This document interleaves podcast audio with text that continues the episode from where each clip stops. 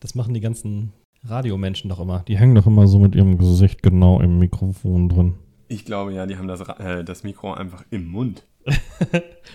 Moment. Hallo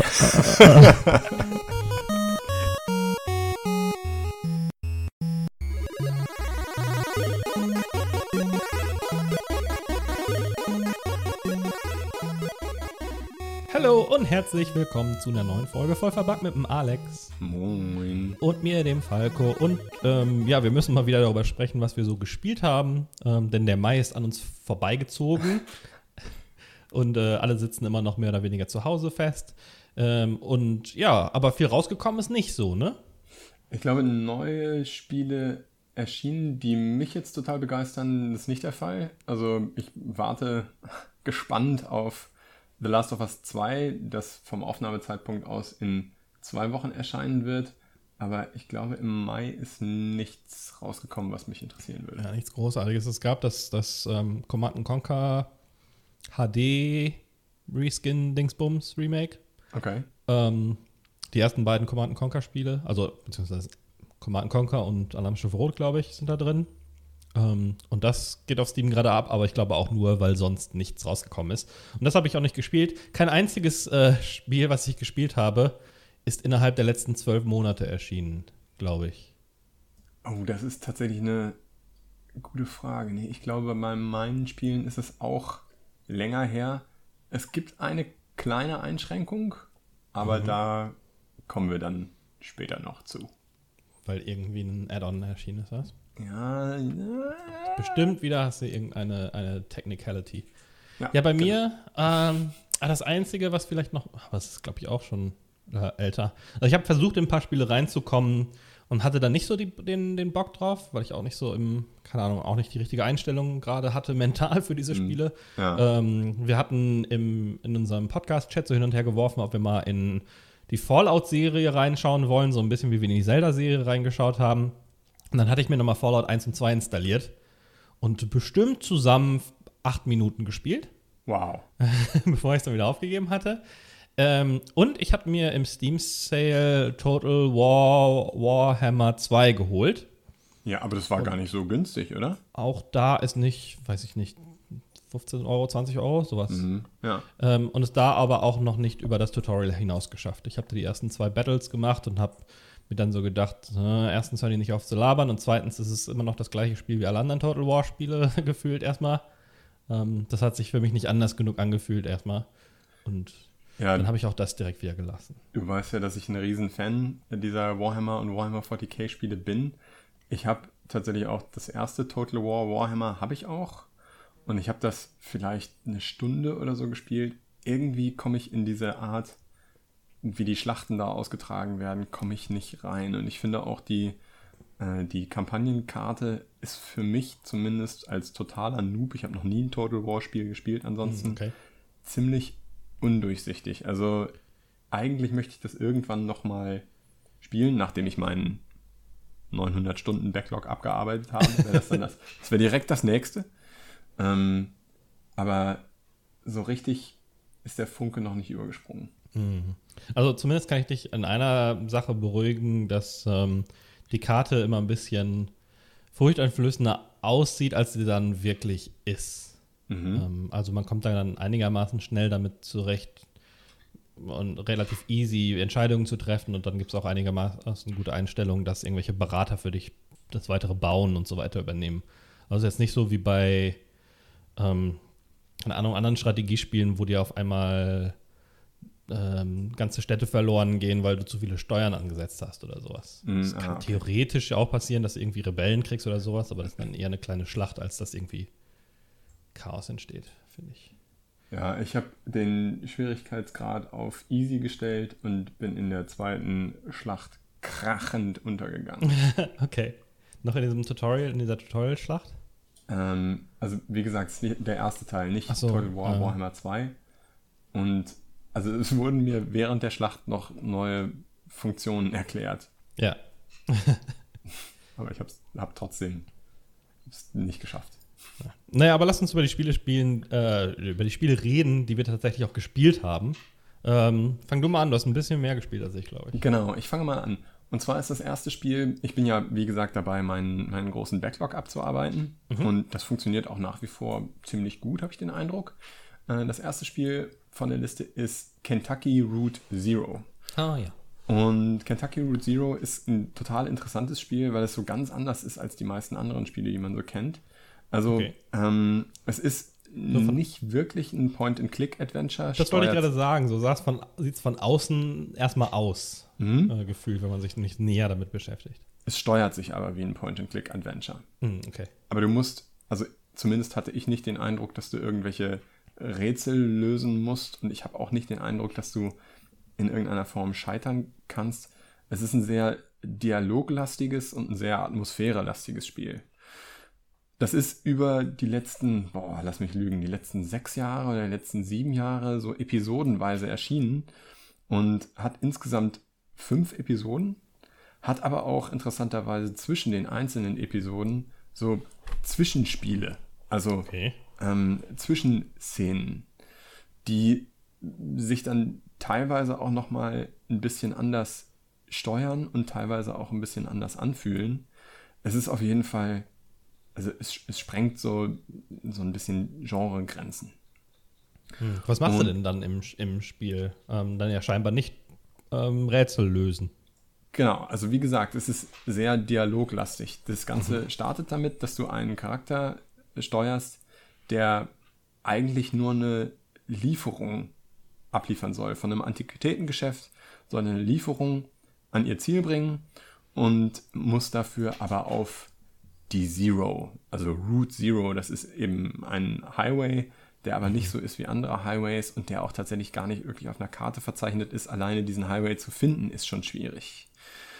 Und äh, das Spiel ist, ah, es ist sehr, sehr schwer zu erklären, weil viel, es ist sehr, sehr mystisch und es ist auch ein Spiel, das man, das ich sagen würde, dass man einfach mal erlebt haben sollte.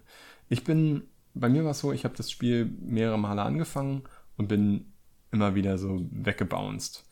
Mhm. Also bestimmt drei Starts oder so hat es gebraucht, bis ich dann wirklich kleben geblieben bin und wissen wollte, wie es weitergeht. Aber im Nachhinein muss ich sagen, kamen einfach einige Szenen vor, einige Sequenzen vor, die ich wahrscheinlich bis an, mein, bis an das Ende meines Gamerlebens nie wieder okay. vergessen werde.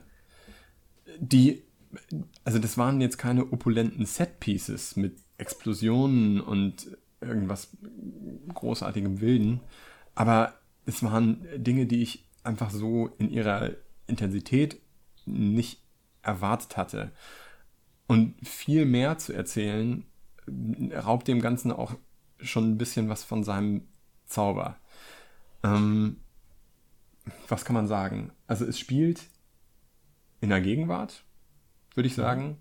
Du steuerst, wie gesagt, diesen Charakter. Du triffst im Laufe der Zeit auf andere Charaktere, die du dann mit auf die Reise nimmst.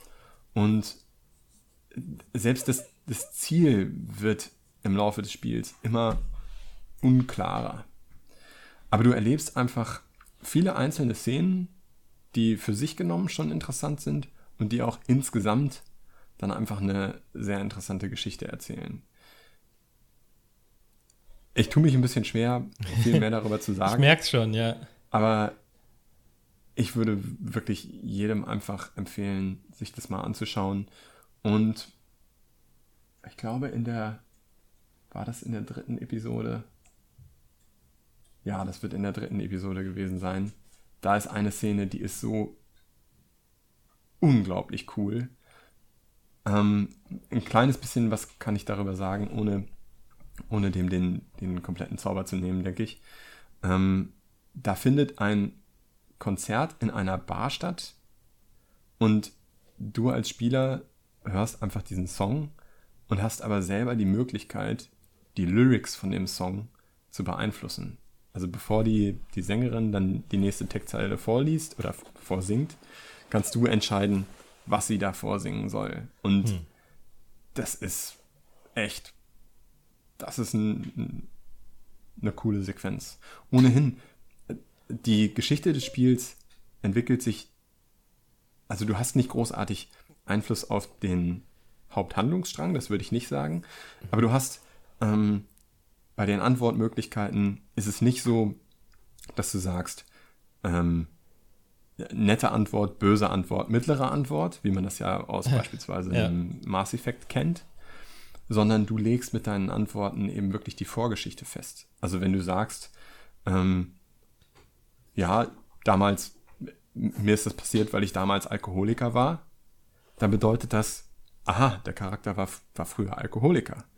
Ähm, oder du sagst, das war ein Unfall, das war eine Tragödie oder das war ein Mord. Mhm. Und dadurch spinnst du so ein bisschen selber diese, die Vorgeschichte von allem. Du hast gar nicht mal so besonders Einfluss auf, was da an dem, auf dem Bildschirm passiert, aber die Charaktere werden dreidimensionaler durch die Entscheidungen, die du triffst. Bezieht sich das Spiel denn auch im Nachhinein darauf? Mm, ich, das kann ich nicht beurteilen, weil ich nicht mehrere Durchläufe gemacht habe. Ich glaube, auch ein zweiter Durchlauf von Kentucky Route Zero würde keinen großartigen Sinn machen. Mhm. Ähm, es sei denn, man, man möchte, möchte wirklich wissen, ob sich das Spiel dann nachher darauf bezieht. Aber ich hatte das schon mal gesagt, als ich über den DLC von Assassin's Creed Odyssey geredet habe. Im DLC von Assassin's Creed Odyssey, ähm, ich habe es damals in der Folge schon gespoilert und spoiler es jetzt wieder, ähm, wird dein Charakter entweder zum Vater oder zur, zur Mutter. Und für mich persönlich, ohne dass es einen Einfluss auf irgendwas im eigentlichen Spielgeschehen oder im Gameplay hat, hat es den Charakter komplett geändert. Hm. Und so ist es bei Kentucky Route Zero auch. Wenn du selber festlegst, yo, ich war früher Alkoholiker, verändert das für mich den Charakter und ich habe einen anderen Blick auf alles, was danach passiert. Okay, interessant. Ha. Und davon ist dieses Spiel echt voll. Und das, ich habe das, hab das immer für so ein bisschen arzi-fazi gehalten. Mhm. Aber einige der Szenen haben mich doch wirklich, äh, obwohl ich so ein äh, alter Zyniker bin, haben mich bewegt. okay. Und das ist eine, eine coole Spielerfahrung. es ist auch nicht ewig lang. Und man kann das auch, ne, man kann das halt episodenweise spielen. Dann ist eine Episode also wie gesagt, es gibt fünf Episoden. Ich würde sagen, jede Episode ist so roundabout na, zwei Stunden lang. Mhm. Du kannst sie, wenn du jede einzelne Ecke, jeden einzelnen Winkel untersuchst, kannst du sie auch strecken. Also dann sind sie einfach länger. Es gibt auch sicherlich viele Geheimnisse zu entdecken, die ich nicht gefunden habe. Mm, und diese Zwischenspiele zwischen den Episoden, die sind vielleicht so 30 Minuten lang. Mhm. Also selbst in Summe ist das kein ewig langes Spiel. Aber es ist ein sehr cooles Spiel. Was würdest du denn so grob sagen, was für ein Genre ist die, ist die Story? Also hat, kann man das irgendwie sagen, es ist ähm, Thriller, Fantasy, Sci-Fi? Also es ist äh, nicht großartig spannend insofern, dass du nicht, ähm, also dass die Helden nicht versuchen, die Welt zu retten oder so. Mhm. Ähm, und es kann ja, du kannst ja auch, wie gesagt, nicht wirklich was falsch machen. Ich weiß gar nicht genau, ob es großartig unterschiedliche Enden gibt. Hm. Ich würde sagen, ja, hm. Vielleicht Mystery-Drama. Okay. Ich glaube, Mystery-Drama trifft es. Also die Dinge, die passieren, kann man. Es spielt in der Gegenwart, aber du kannst viele Dinge, die passieren, nicht wirklich erklären. Also du mhm, kannst ja. nicht erklären, was das macht doch überhaupt keinen Sinn. Ja. Weil man, wenn man sich darauf einlässt, dann ist es schon sehr, sehr cool. Okay, interessant. Ah, eine Frage. Ist es eine Multiversums-Backstory? Äh, nein, es ist Gut. definitiv, es ist definitiv keine Multiversums-Backstory. Es kommen aber, es kommen aber, es kommen beispielsweise Roboter vor. Okay. Und deren Existenz wird überhaupt nicht hinterfragt. Ja. Also äh, denkende, sprechende Roboter, die in dieser Welt aber ganz natürlich wie normale Menschen umherlaufen. Okay. Habe ich im Prinzip nichts gegen. Nee, ich frage nur immer gerne, weil das, ähm, ich habe das Gefühl, das ist so zu einer Krücke von Game Story Writern geworden und war dann mal cool. Und ich finde das immer den, den schlechtesten Deus Ex Machina am Ende zu sagen, so, oh, anderes Universum und damit kannst du ja. halt alles erklären. Das stimmt. Ähm, und das versaut für mich immer so Fantasy-Stories im kompletten Rückblick. Ähm, ich habe mich da bei einigen Spielen, Bioshock Infinite zum Beispiel, das hat für mich komplett kaputt gemacht, wo ich dann ähm, mich darüber geärgert habe, dass ich es überhaupt gespielt habe, mich überhaupt eingelassen habe ähm, auf die Story. Deswegen weiß ich sowas immer gerne im Voraus. Ja, ich, also gebe ich dir absolut recht. Ähm, Bioshock ist für mich eben auch, haben wir uns, glaube ich, vorher schon mal, früher schon mal darüber unterhalten, ist für mich eine total überbewertete Serie, mhm. weil das Shooter-Gameplay meiner Meinung nach nicht cool genug ist und die Story, ich finde, sie wird immer ein bisschen ähm, gewichtiger gemacht, als sie tatsächlich ist. Ja, der Stimmt, Twist im ersten Teil war schon cool, aber ansonsten ist es doch viel. Das Setting fand ich auch schon sehr cool. Ja, geht. Ach doch, Unterwasserstadt fand ich cool. Naja, aber was ist denn das erste Spiel von deiner Liste, über das du sprechen möchtest? Ähm, hm, wie gehe ich denn am besten mal davor? Äh, meins, was so gar nicht reinpasst. Ich habe Two Point Hospital viel gespielt. Ah, cool. Das ja so eine Art ähm, Nachfolger zu Theme Hospital ist. Mhm. Und so lässt es sich auch eigentlich am leichtesten erklären. Es ist fast das gleiche Spiel, äh, zumindest. Also, entweder ist es fast das gleiche Spiel oder es ist total super da drin, das Spiel zu sein, was ich glaube, dass Theme Hospital mal war. Das ist okay. schon ein bisschen länger her, dass ich das letzte Mal Theme Hospital gespielt habe. Nicht, nicht ähm, seit es damals rausgekommen ist, sondern schon irgendwann mal auf GOG gekauft und nochmal gespielt. Ein paar Jahre her. Ähm, aber Two Point Hospital ist eine coole, moderne Art, ähm, diesen, diesen Hospital Manager zu machen. Das ist jetzt nicht besonders anspruchsvoll. Ich habe die ersten, keine Ahnung, fünf, vier, fünf ähm, Krankenhäuser aufgebaut, erfolgreich. Ähm, es gibt so eine Art Kampagne mit verschiedenen Zielen pro Krankenhaus.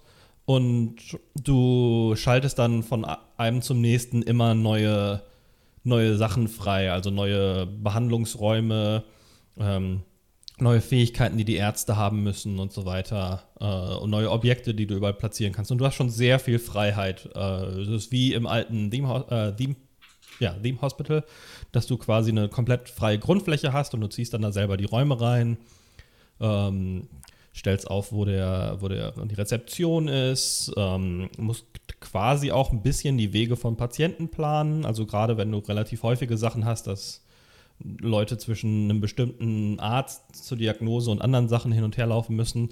Das ist auch nicht immer gleich gewichtet. Also du brauchst zum Beispiel mehr Ärzte für die, so Allgemeinmediziner für die Diagnose, als du Spezialisten brauchst. Du hast das Staff-Management, das heißt, du brauchst genug ähm, Ärzte, genug Krankenschwestern, ähm, genug Rezeptionisten und ähm, Hausmeister quasi, ähm, mhm. um alles am Laufen zu halten äh, die haben auch verschiedene Spezialisierungen und können dann Sachen quasi teilweise nicht machen. Also nur der Hausmeister, der die Geisterjäger-Spezialisierung hat, kann dann auch Geister einsaugen, wenn bei dir ein Patient stirbt. Ähm, ansonsten machen die, die die Besucher unglücklich. Es gibt aber auch eine Weiterbildungsfunktion, wo du, wenn du viele Mitarbeiter hast, und ich habe teilweise, weiß ich nicht, nachher 10, 15 Ärzte gehabt oder sowas, also insgesamt bestimmt 30, 40 Angestellte, ähm, und dann können die anderen Mitarbeitern das beibringen. Ähm, das Problem ist, dass die dann halt eine Zeit lang da in so einem Weiterbildungsraum setzen und keine Patienten versorgen. Also musst du da mal ein bisschen vorplanen.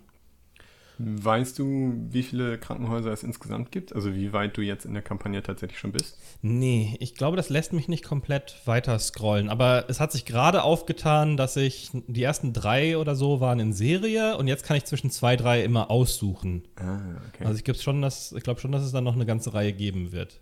Und ist es nicht ist es nicht doof, so ein komplett ausgebautes Krankenhaus dann aufzugeben und dann eben nochmal komplett wieder von vorne anzufangen? Du musst ja wahrscheinlich die ersten Schritte musst du ja dann einfach immer wieder machen. Ja, aber du fängst meistens mit genug Geld an, dass du dann schnell so ein Grundlayout hinpacken kannst, wo du okay. die meisten Sachen schon hast.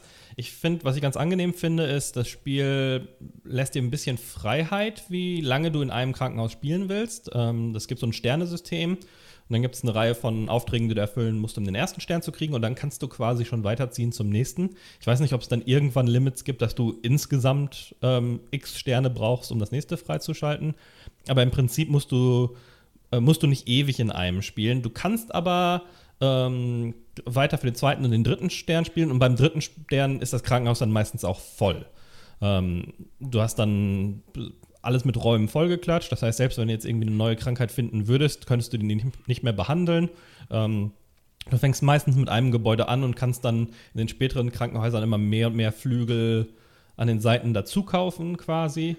Ähm, aber bei mir, also ich hatte immer das Gefühl, dass ich auch nicht mehr viel machen konnte mit dem, mit dem Krankenhaus, wenn ich fertig ah, okay. war, wenn ich den dritten Stern hatte. Es war randvoll, ich konnte keine Gebäude, keine Räume mehr setzen, keine neuen Gebäude dazu kaufen. Also es, da gab es dann auch keine Entwicklung mehr. Und es gibt genug Änderungen, ähm, finde ich, ähm, was dein Grundlayout dann jedes Mal wieder ein bisschen beeinflusst. Zum Beispiel vom, von der fixen Rezeption, die einfach nur so ein, ähm, so, ein, so ein Tisch ist quasi weg, kriegst du dann irgendwann eine, die du frei ziehen kannst, die dann mehrere Rezeptionisten da drin haben kann zum Beispiel. Und du planst dann irgendwann auch direkt auf, auf ähm, viel mehr Patienten, indem du dann direkt irgendwie vier Allgemeinmediziner nebeneinander klatschst am Anfang. Ähm, und dann musst du aber überlegen, okay, wie mache ich das denn jetzt hier mit den Wegen? Und du kannst dann auch nochmal optimieren, weil das ist immer so ein bisschen ein Problem bei solchen Spielen, ähm, dass du neue Sachen dazulernst und dann ist es schwer zurückzugehen und nochmal zu optimieren. Du mhm. willst ja nicht alle Räume nochmal abreißen und neu setzen. Und ähm, hier hast du immer wieder mal die, die Chance dazu. Ist es denn ein schweres Spiel oder? Nee, also bisher war es super einfach. Okay. Ähm, ich habe noch nie sowas wirklich falsch machen können. Ich glaube, einmal im letzten habe ich mich am Anfang ein bisschen ver verbaut, ähm, habe ein paar Fehler gemacht und dann hatte ich das Gefühl, okay, das würde jetzt ewig dauern, das irgendwie wieder gerade zu biegen. Und das war noch so früh am Anfang, dass ich dann das nochmal neu gestartet habe und ein bisschen cleverer gebaut habe. Aber im Prinzip ging es bei mir finanziell immer steil nach oben. Mm, okay. Und ich bin nicht der besonders talentierte Wirtschaftssimulationsspieler eigentlich sonst. Was ich an Two Point Hospital ganz gerne mag, ich habe es selber nicht gespielt, aber ich habe mir ein paar Videos angeguckt. Ich finde, das ist ein ganz netter Humor. Also es ist kein ja. total klamaukiger auf die Fresse Humor, aber das, was sie machen, ist teilweise eben doch nett überdreht. Also die, die Krankheiten sind ja. irgendwie witzig, aber es ist jetzt nicht jedes einzelne, einzelne bisschen total persifliert. Ja, also man sieht schon diese Pendants zum, zum alten äh, Theme Hospital. Da gab es zum Beispiel eins, da hatte man so einen aufgeblasenen Kopf und der wurde dann angestochen und dann pff, kam die Luft raus, äh, wie bei so einem Luftballon. Ähm, und hier ist das Pendant dazu, dass die Leute dann ähm, so eine Glühbirne als Kopf haben und die wird dann abgeschraubt und durch einen neuen Kopf ersetzt. Mhm. Quasi. Und dann gibt es so Sachen wie, wie, die Pandemic, die Pandemie, aber Pan ist natürlich auch ähm, eine Pfanne und die Leute laufen dann mit so einem Kochtopf auf dem Kopf rum, der dann mit so einem Riesenmagneten abgezogen werden muss. Und, ja, das finde ich aber auch total legitim, weil man möchte ja, es soll ja immer noch ein Spiel bleiben. Du möchtest ja nicht mit, mit echten Krankheiten hantieren, wo die Leute dann eben wirklich leiden und sterben und so weiter. Deswegen finde ich, das ist schon, schon legitim, ja. wenn man denn tatsächlich ein Simulationsspiel in einem Krankenhaus haben möchte. Ja, also ich finde, das kann man auch machen. Ne? Also Prison Architect ist ja so ein bisschen das, das Gegenstück, in dem das, das sehr viel ernster an so ein Thema rangeht.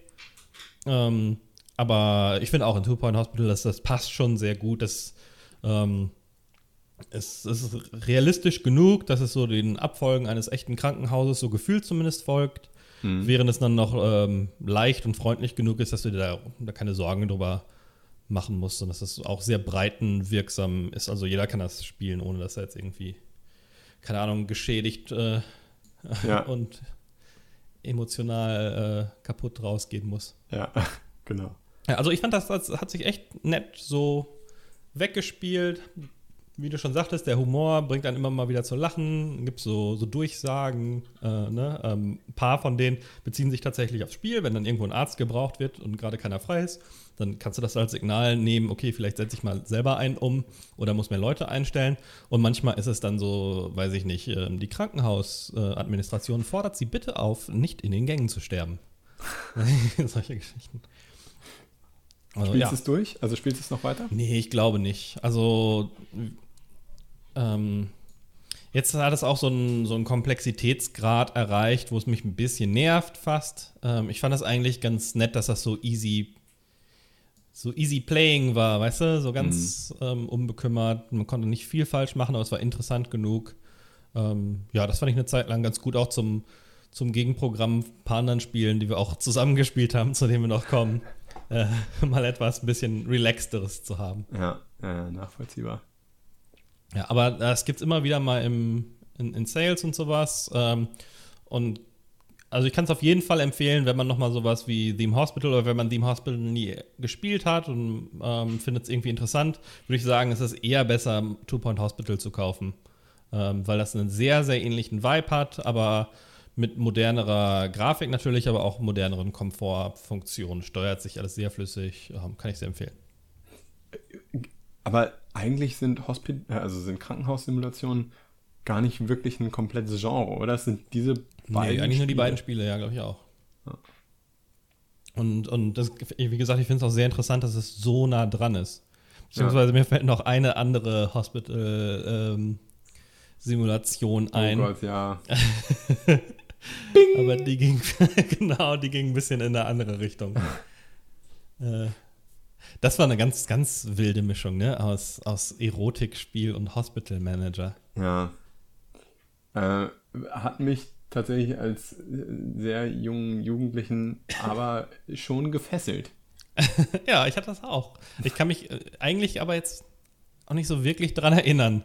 Äh, es war ein bisschen statischer, habe ich das Gefühl. Das, du hattest keine so eine so eine Übersicht, wo du alles da so rum. Das war nicht so wuselig. Das, nee. das weiß ich noch einigermaßen. Ja, ja.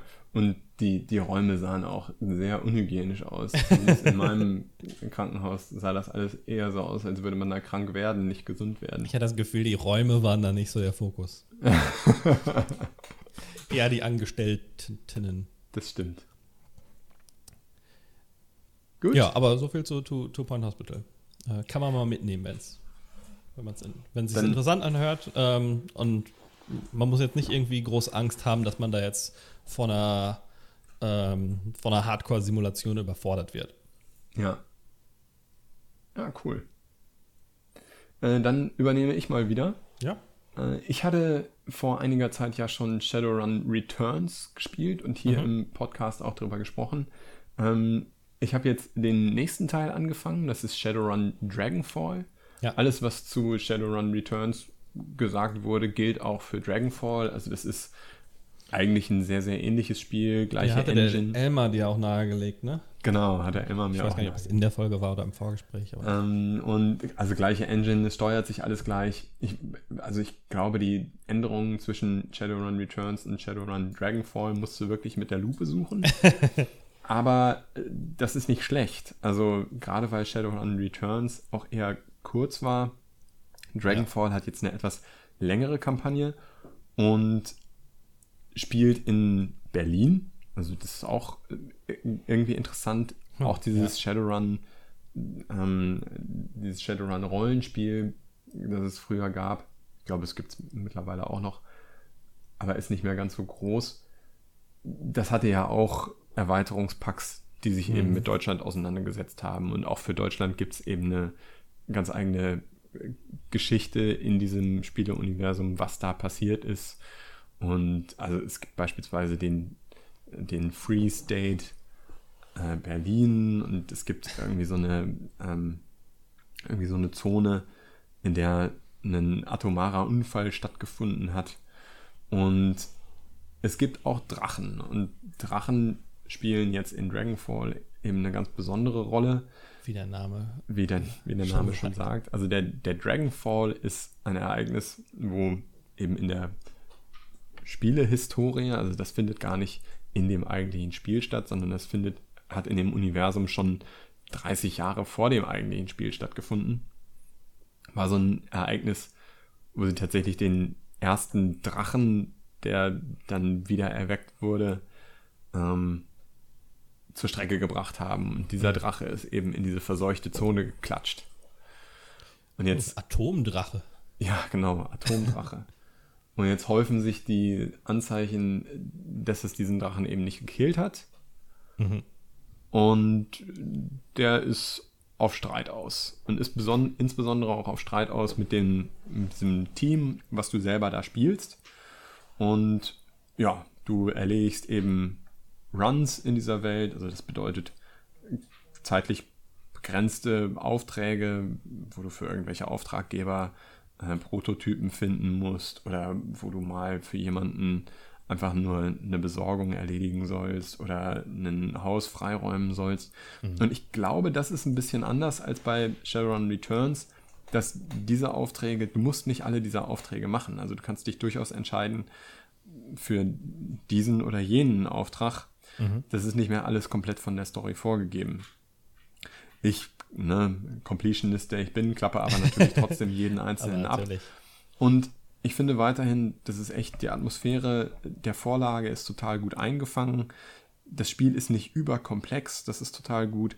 Also das ist jetzt kein, kein Spiel, was sich mit hunderten Statuswerten vollklatscht, ja. sondern du hast ein paar Attribute und es ist völlig klar, was passiert, wenn du diese Attribute steigerst. Und das ist dann eben nicht einfach nur eine Nachkommastelle von einem Erfolgswert, der sich verändert, sondern es ist schon eine, eine merkliche Steigerung, wenn du einen Attribut um einen Punkt steigerst. Mhm. Und das fühlt sich alles immer noch total gut an. Äh, ich habe jetzt gerade wieder eine Pause eingelegt, habe ein bisschen was actionreicheres gesucht und jetzt auch gespielt. Aber ich werde es auf jeden Fall weiterspielen und freue mich auch da schon drauf, das weiterzuspielen. Weil das einfach, es ist ein tolles Universum, ist gut eingefangen, die Story ist spannend und ich will auch wirklich wissen, wie es weitergeht und was wir nun tatsächlich machen müssen, ob wir wirklich am Ende gegen diesen, diesen Drachen da Drachen, kämpfen müssen ja. oder nicht. Ich bin gespannt. Ja, das ist ganz cool, wenn man so eine ähm, so einen fast schon mystischen Widersacher ähm, hat. Also ich gehe jetzt mal davon aus, dass du am Ende gegen ihn kämpfst, weil sonst mhm. ist immer eine Enttäuschung, aber dass darauf, dass er sich dahin aufbaut, äh, sowas finde ich auch immer ganz nett. Was ich vor allen Dingen auch mal gemacht habe, ist normalerweise spiele ich bei Rollenspielen immer den absoluten Vanilla-Charakter. Ne? Also mhm. ähm, ohne irgendwelche Bells and Whistles, also einfach nur einen, einen Krieger. Ja. Der Standardaktionen machen kann, weil ich mir immer denke, die zusätzlichen Begleiter, die du bekommst, die haben dann bestimmt den, den ganzen Fancy-Kram. ja. Und ich will nicht zwei Leute mit, Fancy, mit dem gleichen Fancy-Kram haben. Vielleicht kommst du dann in einem Rollenspiel auch an einen Punkt, wo du den vom Charakter her oder von der, von der Story her total interessanten ähm, Begleiter nicht nehmen kannst. Einfach weil er ein Magier ist, genau wie ja. dein Spielercharakter ein Magier ja, ist. Ja, hat zwei Heiler, mm, okay. Ja, das ist, also das ist wirklich immer, immer gar nicht so leicht bei Rollenspielen zu entscheiden, was will ich denn jetzt für eine Klasse spielen? Ja. Weil dir das für einige Nebencharaktere ja praktisch die, die Tür schon zuschlägt. Ja. Mm, Deswegen habe ich bei dem ersten Teil, also Shadowrun Returns, auch wieder so einen kompletten Standardcharakter genommen, der laufen und schießen kann und dann im Laufe des Spiels gelernt hat, immer besser zu schießen. und die zusätzlichen Charaktere, die ich hatte, waren dann eben dann Schamanen oder, oder Hacker und so weiter. Ja. Aber für Dragonfall hatte mir ja auch Elmar empfohlen, mal auf was anderes zu setzen und deswegen habe ich jetzt einen in der Shadowrun-Welt heißt es Rigger mhm. gewählt, beziehungsweise eine Riggerin. Und die kann Drohnen mit in den Kampf nehmen. Also tatsächlich nicht nur mit in den Kampf nehmen, sondern auch außerhalb der Kämpfe äh, fahren und fliegen dir dann so zwei kleine Drohnen hinterher. Okay. Ähm, und die kannst du dann in den Kämpfen einsetzen. Das ist tatsächlich ganz nett, weil du einfach dadurch einen zusätzlichen Charakter hast. Ne? Während dein ja. Charakter eine Drohne steuert, ähm, also das Steuern einer Drohne kostet einen deiner nur zwei verfügbaren Aktionspunkte pro Runde. Mhm. Das bedeutet, für diesen Charakter sieht die Runde eigentlich so aus: Drohne 1 steuern, Drohne 2 steuern, ohne ja. dass sie selbst, also dass der Charakter selbst sich überhaupt vom Fleck bewegt. Ja, äh, Aber naja, statt dann eben mit vier Leuten rumzulaufen, läufst du mit drei Leuten und zwei Drohnen rum. Das ist ein zusätzliches Geschütz, das ist ja schon mal nicht so ganz verkehrt. Mhm. Ähm, das probiere ich jetzt aus, obwohl es eigentlich total gegen meine übliche Natur geht, eben immer den, den absoluten Standardcharakter zu spielen. Und ist auch ganz cool. Also gefällt mir auch gut.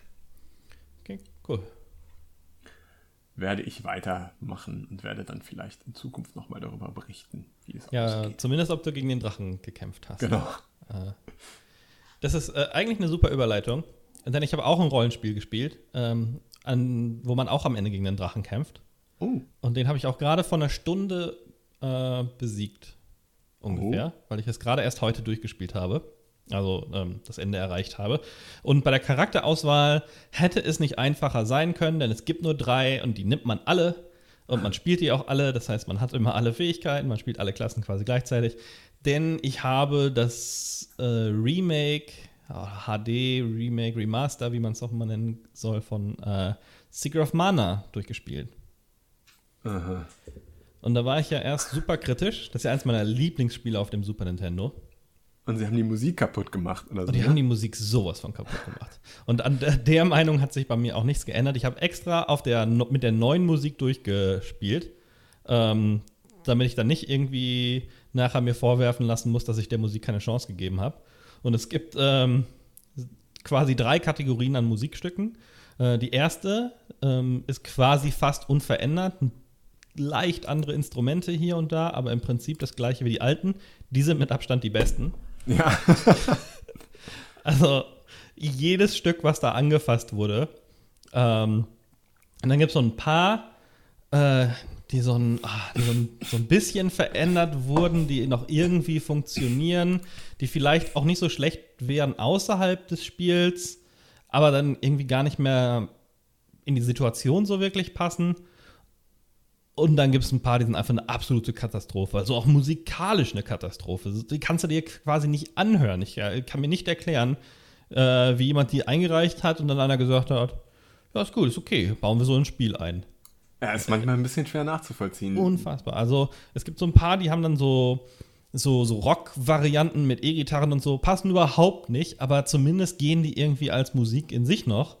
Ähm, aber ein paar nehmen das Originalstück so auseinander, dass es die Melodie und alles komplett zerstört. Und ich kann es mir nicht erklären, ähm, warum man sowas machen sollte. Aber glücklicherweise gibt es eine Option, wo du die Musik komplett auf Oldschool stellen kannst. Okay, gut. Aber die Option hast du nicht gezogen, sondern du hast dich jetzt durchgequält mit der Musik. Mit so der ist es, so ist es. Aber ich würde sagen, die Hälfte der Musikstücke sind fast unverändert. Okay. Ähm, das heißt, man hält es dann schon aus und dann, dann fasst man sich nur immer an den Kopf, wenn man irgendwie in dieses ähm, Pilzdorf zurückfliegt. Äh, ich habe es auf Englisch gespielt. Ich habe es auf Englisch mal angespielt, die alte Variante, aber nie, äh, aber nie durch. Deswegen weiß ich jetzt nicht, wie viel davon schon ein Problem des alten Spiels war, aber die, das, die, das Writing sozusagen ist, ist nicht annähernd so gut wie die alte deutsche Version. Wobei das war auch die Hochzeit von Nintendo Deutschland, als da aus Groß-Ostheim diese ganzen Square Enix-Spiele ähm, äh, übersetzt wurden, denn die waren alle fantastisch. Also richtig, richtig gut. Ähm, super geschrieben, das alte Secret of Mana, und von der Magie ist total viel verloren gegangen, leider. Wobei ich sagen muss, dass ähm, es wurden relativ viele neue Cutscenes hinzugefügt. Also nicht wirkliche Cutscenes, aber so, so kleine Gespräche zwischen den drei Charakteren, wenn immer du in so einem, in so einem Inn zum Schlafen und Speichern bist. Mhm. Und die sind echt lustig. Also äh, die bringen die Charaktere nochmal raus, die Beziehung zwischen den Charakteren. Ähm, also zum Beispiel die Koboldin, die ja immer schon so ein bisschen frech ist. Ähm, viel weniger frech in der englischen Version als in der als in der alten deutschen Version. Also ich weiß noch, in der alten deutschen Version, wenn man ihr den Namen gegeben hat, dann so, was, klingt wie eine Krankheit. Und ganz so, ganz so weit kennt sie nicht, aber sie macht dann schon so, ähm, sie hat dann so ein paar Charakterzüge, wie sie will, will immer alles essen. Und du sammelst halt diese magischen Mana-Samen, die auch deine Magie-Power steigern und sowas. Und dann regt sie mehrfach an, dass sie gerne mal einen davon essen würde und kommt dann mit total elaboraten Plänen an, wie man an mehr Mana-Samen kommen könnte, damit äh, genug da sind, dass sie auch mal einen verdrücken könnte.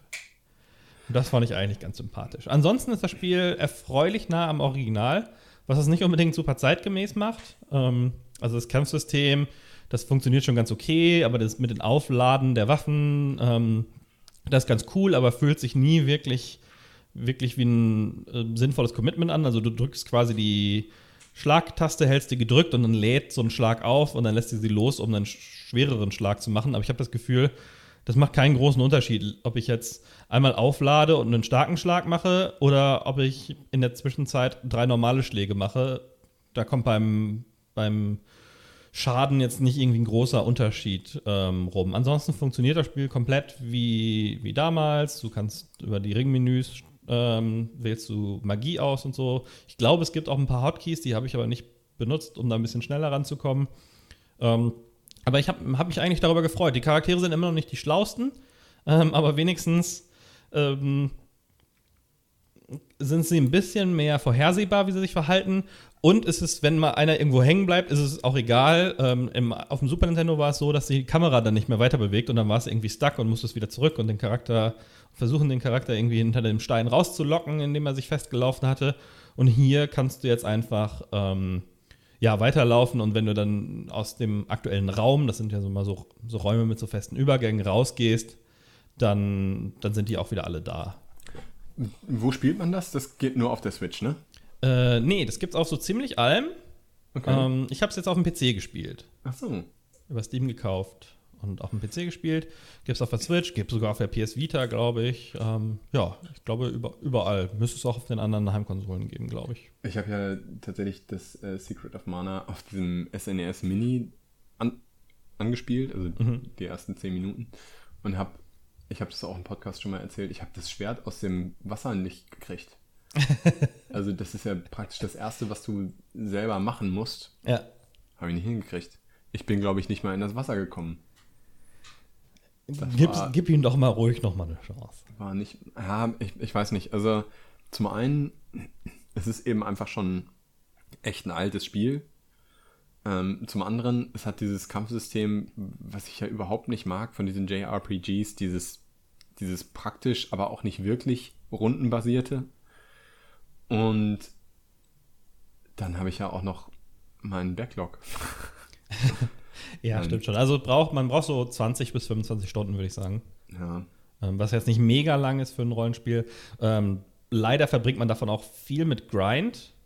Ähm, wobei bei, bei, mir ist das auch so eine Completionist-Sache. Du kannst ähm, alle Waffen und es gibt, ähm, weiß ich nicht, so acht, vielleicht zehn Waffen. Ähm, lassen sich alle einzeln leveln, was dann bestimmt, wie viel ähm, Schaden die machen, glaube ich, aber auch, wie weit du die aufladen kannst, vor allem.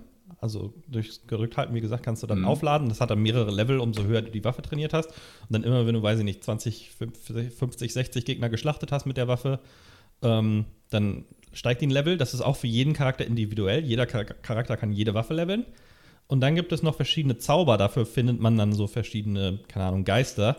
Ähm, und die kann man auch alle beziehungsweise nur zwei von den Charakteren. Einer der Charaktere hat dann die ganzen Heil- und Buff-Zauber und der andere hat die meisten Angriffszauber. Und die können die separat aber auch noch mal alle leveln. Und ja. ich, bei, mich packt dann immer so ein bisschen, dass ich möchte, dass jeder alles auf dem höchsten Level hat. Oh Gott.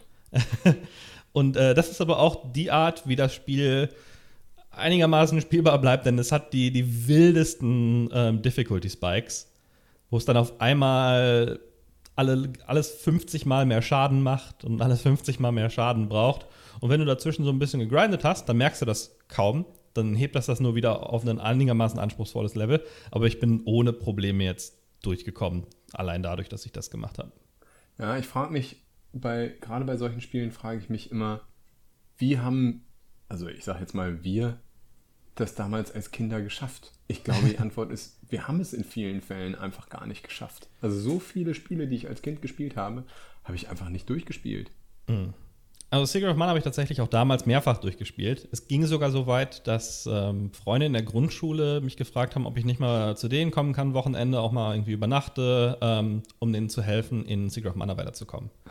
Denn das Coole an Secret of Mana, gerade damals, ähm, die neue Version hat das glaube ich gar nicht, die neue Version kann man zu zweit spielen, glaube ich, ähm, an einem System. Äh, damals konnte man per Multitab sogar zu dritt spielen, oh, okay. dass dann ähm, alle drei Charaktere gleichzeitig gesteuert werden konnten. Und äh, ja, ist, also das, das Spiel ist klar so statabhängig, ähm, dass du durch Grinden gewinnen kannst. Ich, wir haben das, ich weiß das noch damals Trainieren genannt. Da gab es das Wort Grind noch nicht.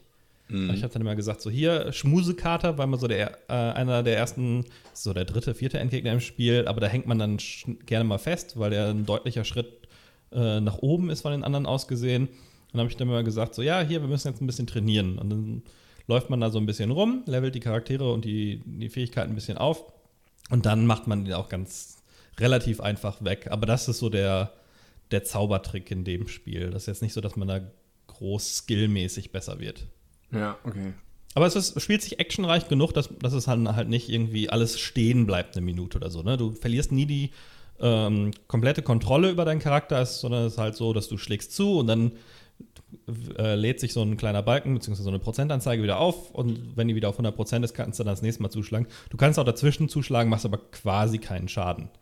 Ähm, auch leider so nervig, dass es, ähm, also das ist auch ein bisschen verwirrend damals gewesen, wenn die auf 70% steht und du zuschlägst, machst du nicht 70% des Schadens, sondern eher 10, wenn es okay. hochkommt. Ähm, selbst auf 90% macht die halt nur einen Bruchteil und dann macht es blip, wenn, wenn der vollgelaufen ist und dann machst du auch ähm, auch wieder erheblich mehr Schaden. Das heißt, du musst dann schon immer kurz abwarten, weggehen und so. Ähm, aber es ja, lässt sich dann cool kombinieren mit, ähm, mit den Buff-Zaubern äh, des Eigencharakters, dass er dann halt mehr, keine Ahnung, dass dein, deine Waffen Gegner einfrieren, Lebensenergie absaugen und so weiter. Und dann gibt es natürlich noch diesen ganzen Elemental-Modus, ne, dass äh, gegen Feuergegner Eisangriffe helfen und so weiter. Aber du hast, also diese Neuauflage hast du jetzt erst einmal durchgespielt. Das war jetzt nicht schon dein zweiter, dritter Durchgang. Genau, nee, nee, genau, ja. Ähm, so habe ich vor einer anderthalb Wochen oder sowas gekauft und dann jetzt, ja, über die letzten Tage dann immer ein paar Stunden durchgespielt. Und weil du das alte Spiel schon ein paar Mal als, als Jugendlicher oder als Kind durchgespielt hast, du kanntest aber auch alles. Also es war jetzt nicht irgendwie an irgendeiner Stelle, wo du gesagt hast, oh, das ist neu, das haben sie hinzugefügt, außer eben den Dialogen in, in der Kneipe. Genau, also gibt es so ein paar Komfortfunktionen, glaube ich, ähm, was die, ähm, du hast ein bisschen mehr Kontrolle über die, das KI-Verhalten ähm, der anderen Charaktere. Du steuerst immer nur einen und die anderen ähm, standardmäßig greifen immer das an, was du gerade angegriffen hast und so. Da hast ein paar mehr Optionen, glaube ich, als du damals hattest, wobei es damals auch schon sowas gibt. Aber die Levels sind alle komplett gleich, sogar so weit, dass ähm, die Minimap, die dir oben in der Ecke angezeigt wird, nicht super hilfreich ist, weil die auch nicht alles zeigt, sondern nur so ein bisschen mehr, als du auf dem Bildschirm siehst. Sagen wir mal vielleicht doppelt so viel, ähm, aber nicht das komplette Level. Aber die ist, ähm, die, das sind die Grafiken aus dem alten Spiel. Oh, verrückt. Krass. Was, äh, was ich ganz, ganz witzig und charmant fand eigentlich. Ja. Ähm, Sprachausgabe gibt es auf Japanisch und Englisch. Ähm, nicht besonders gut, aber es äh, passt eigentlich ganz gut zu diesen ähm, etwa äh, nicht perfekten 90er-Charme. Ne? Es hinkt da, ein paar Sachen sind ganz nett, ähm, aber ein paar sind auch richtig schlecht. Also gerade am Anfang, äh, den du ja gespielt hast, äh, ähm, da gibt es ja diese Szene, wo du von dem, von dem Baum runterfällst. Ne? Mhm, genau. Ähm, und die, das in oh, die Sprachausgabe dafür ist so unfassbar schlecht. Und dann hast du noch den Überraschungsfaktor, dass die ihre Lippen nicht bewegen dabei. Und das, das äh, ist erstmal eine Ohrfeige, wenn das das erste Mal passiert. Ich denke so, was zur Hölle, wer hat das denn angesprochen? Aber bei den einigen Hauptcharakteren geht es dann gerade die Koboldin oder das Sprite, wie sie auf Englisch heißt, gefällt mir ganz gut. Die ist so frechneckisch. Ähm, ja. Ähm, der emotionale Impact am Ende ist nicht mehr so krass. Kann ich das spoilen? Das ist irgendwie ein 20 Jahre altes Spiel, 30 Jahre altes Spiel fast. Also ich werde es ziemlich sicher nicht spielen ja, ist auch, glaube ich, kein großes Geheimnis, aber ähm, am Ende quasi stirbt dann einer deiner Charaktere ähm, und auch einer, ein anderer wichtiger Story-Charakter stirbt for real quasi. Ähm, und als Jugendlicher hatte das schon ziemlich einen emotional Impact. Das hat mich schon, das hat mich schon bewegt. Ich glaube, ich habe sogar geweint. Also Jugendlicher, ich war elf oder sowas. Mhm. Wenn überhaupt. Vielleicht auch neun. Ähm, aber äh, das war jetzt überhaupt nicht mehr der Fall. Das kann natürlich sein, dass es, ähm, dass es alles viel zu einfach war und ich schon wusste, was passiert. Ähm, aber ich hatte auch das Gefühl, dass vielleicht nicht ganz so gut in, in Szene gesetzt war und die Musik nicht mehr so cool war in ja. den Szenen. Das kann, das kann sein. Das trägt ja viel zur Atmosphäre bei. Ja. Aber ansonsten ähm, hat es mich eigentlich eher positiver gestimmt, als ich ursprünglich war. Ich war da mit sehr viel Hass rangegangen als das rausgekommen ist, war da ein bisschen frustriert und bin auch jetzt nicht komplett gedreht, aber ähm, naja, dadurch, dass die Spielererfahrung schon nah am Original ist, also es ist jetzt nicht so, dass ich jetzt das Gefühl hätte, die haben das jetzt stark verbessert, das spielt sich jetzt viel besser und die haben den, die alten Probleme rausgenommen aus dem Spiel. Aber so als Zwischending finde ich es eigentlich ganz okay zwischen, ähm, es gibt dir diese alte Spielerfahrung nochmal, aber es sieht halt irgendwie netter aus und hat ein paar Komfortfunktionen hier und da. Es hat, glaube ich, auch ein Autosave, auch wenn ich den nicht benutzt habe. Ähm, ja, daher ganz okay. Außer, dass die PC-Version ein bisschen nervig, ich glaube, auf, auf 30 Frames beschränkt ist. Oh. Was ich nicht verstehen kann. Schlimm. Meine ich. Ähm, naja. Aber sonst äh, so viel dazu. Also eine ganz andere Art von, von Rollenspiel. Ja, ja, ja. Also es sind eben auch Rollenspiele, in die ich selber, obwohl ich einiges an Rollenspielen gespielt habe, in die japanischen Rollenspiele bin ich echt nie so, so richtig reingekommen. Also bei mir waren es bei den rundenbasierten auch nicht so, bis auf so diesen, ähm, hier, wie hieß denn das? Das ähm, Final Fantasy Mystic Quest. Ja. Ähm, was so eine Art Final Fantasy Light war, ein sehr einfaches rundenbasierten Rollenspiel. Aber ansonsten habe ich auch immer nur die Action-Rollenspiele gespielt. Also äh, ist jetzt nicht, nicht ein super Action-Rollenspiel, ist schon, wie ich schon gesagt habe, sehr, sehr charakterwert getrieben. Aber Secret of Mana, Secret of Evermore, Illusion of Gaia, Terranigma, die haben mir schon alle sehr gut gefallen. Na gut. Ähm, ach so, apropos, äh, ich hatte ja, als du angefangen hast mit ähm, Remake, ich habe ja gedacht, du sagst jetzt Final Fantasy VII Remake. Oh, nee, habe ich noch nicht gespielt.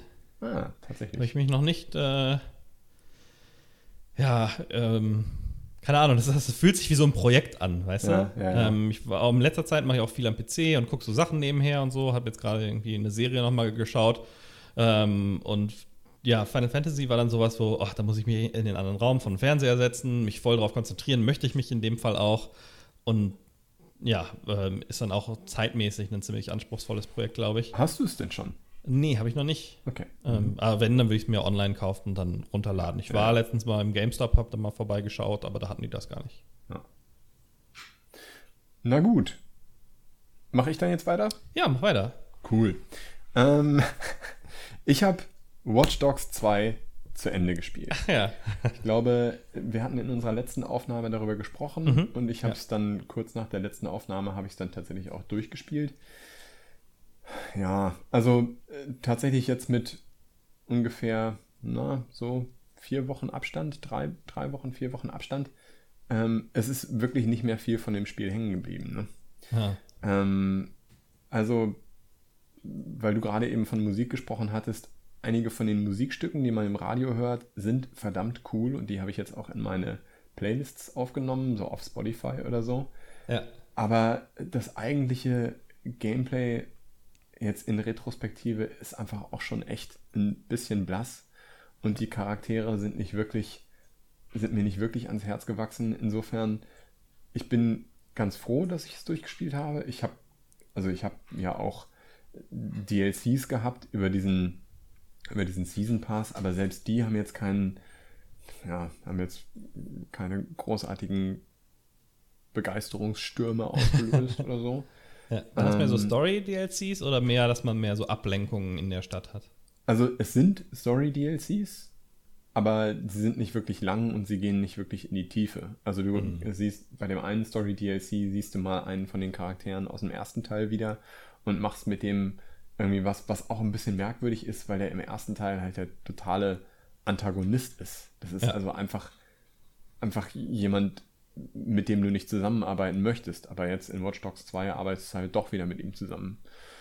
Und dann gibt es noch einen äh, DLC, ähm, da bist du dann mal uh, in so einem Pornostudio Ja. und siehst auch tatsächlich mal, siehst auch tatsächlich mal ein paar nackte Brüste. Uh. ähm, aber das ist jetzt auch nicht wirklich irgendwas, was stimmungsvoll ähm, eingebaut ist, sodass du denkst, hey, das ist ja echt cool, das, Mhm. da gehen sie ja echt mal richtig erwachsen mit um, sondern es ist halt eher so ein bisschen Effekthascherei. Ja, wir, wir zeigen mal eine Brust, hey, wir sind cool und edgy. ähm, also insofern, ja, leider gar nicht so ein, so ein positiver Gesamteindruck. Was ich auch in, im Rückblick immer noch ein bisschen merkwürdig finde, ist, dass du, ähm, du, das ist ja ein Spiel, was schon, würde ich sagen, klar auf die Konsolen ausgerichtet ist und es steuert sich Ja. mit Gamepad auch einfach besser. Ja. Aber im ersten Teil von Watch Dogs hatten sie so eine Zeitlupenfunktion und die haben sie im zweiten Teil nicht mehr. Dadurch werden einige der Kämpfe eben wirklich Mhm. deutlich schwerer. Äh, Und das hat mich ein bisschen verwundert. Also gerade auch im Rückblick fand ich das echt merkwürdig. Also dadurch ändert sich natürlich auch ändert sich natürlich auch die Ausrichtung des Spiels. Du musst dann in den Kämpfen doch schon mehr deine Gadgets benutzen, was ja eigentlich auch ganz cool ist. Und ja. du bist noch ein bisschen weniger incentiviert, wirklich in so einen Kampf reinzugehen. Hm, ja. Aber ja, dann machen sie es natürlich beim, bei dem Showdown und bei den Endmissionen doch wieder so, dass du gegen total viele Gegner kämpfen musst. Ja, ja. Es gibt dann, ja, es gibt dann auch die Möglichkeit, so ein kleines bisschen an denen vorbeizukommen, aber auch nicht wirklich. Ähm, und insbesondere auch das Finale. Es kann daran liegen, dass ich es ja auch relativ lange gespielt hatte, inklusive der DLCs eben. Ähm, das, insbesondere das Finale war jetzt nicht ein Wow, sondern eher ein Oh. okay, okay. Also das war dann, es war dann halt einfach irgendwann zu Ende. Ja, gut. Okay. Aber leider, leider hat es mich nicht so sehr begeistert. Was total merkwürdig ist, ähm, weil ich trotz allem immer noch mich tierisch auf das nächste Watch Dogs freue. Ich finde die Grundidee von Watch Dogs Legion finde ich total interessant. Also, dass du dann eben aus der kompletten Palette an, der kompletten Bandbreite an NPCs dir deine Truppe zusammenstellen kannst und dann praktisch auch jede beliebige Person sein kannst. Auch wenn die Befürchtung zurückbleibt, jede beliebige Person bedeutet dann vielleicht auch ein kleines bisschen sehr beliebiges Gameplay. Aber nichtsdestotrotz, ich freue mich auf Watch Dogs Legion und bin auch immer noch total gespannt, wann es denn rauskommt.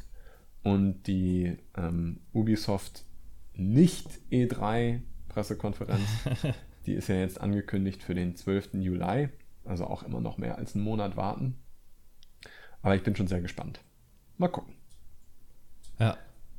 Ja, wäre wär nett mal ähm, also ich hoffe, dass sie sich da das, das, Feedback zu Herzen genommen haben, was sie so zuletzt zu ihren Spielen bekommen haben. Ja. Weil wir den Grund haben, dass es nochmal so ver, verzögert wurde. Das Spiel ja, ja. auch. Ich bin, da, ich bin da gespannt. Also bei zwei, jedes Mal, auch wenn ich wieder versucht habe, nochmal reinzukommen, ging mir da immer relativ schnell die Puste aus.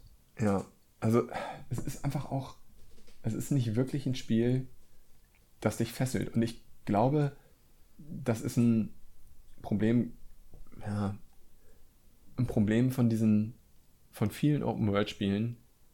Dadurch, dass du so viele Sachen neben der Hauptstory machen kannst, hält dich die Hauptstory nicht bei der Stange. Ja. Also das ist, ganz krass ist das natürlich bei solchen Dingen, äh, solchen Dingern wie Witcher 3, mhm. was einfach ein gigantisches Spiel ist. Ja, aber da würde ich ja sagen, sind zumindest die, die Geschichten in den Nebenmissionen interessant genug, dass sie allein schon das Erlebnis wert sind. Das stimmt. Quasi.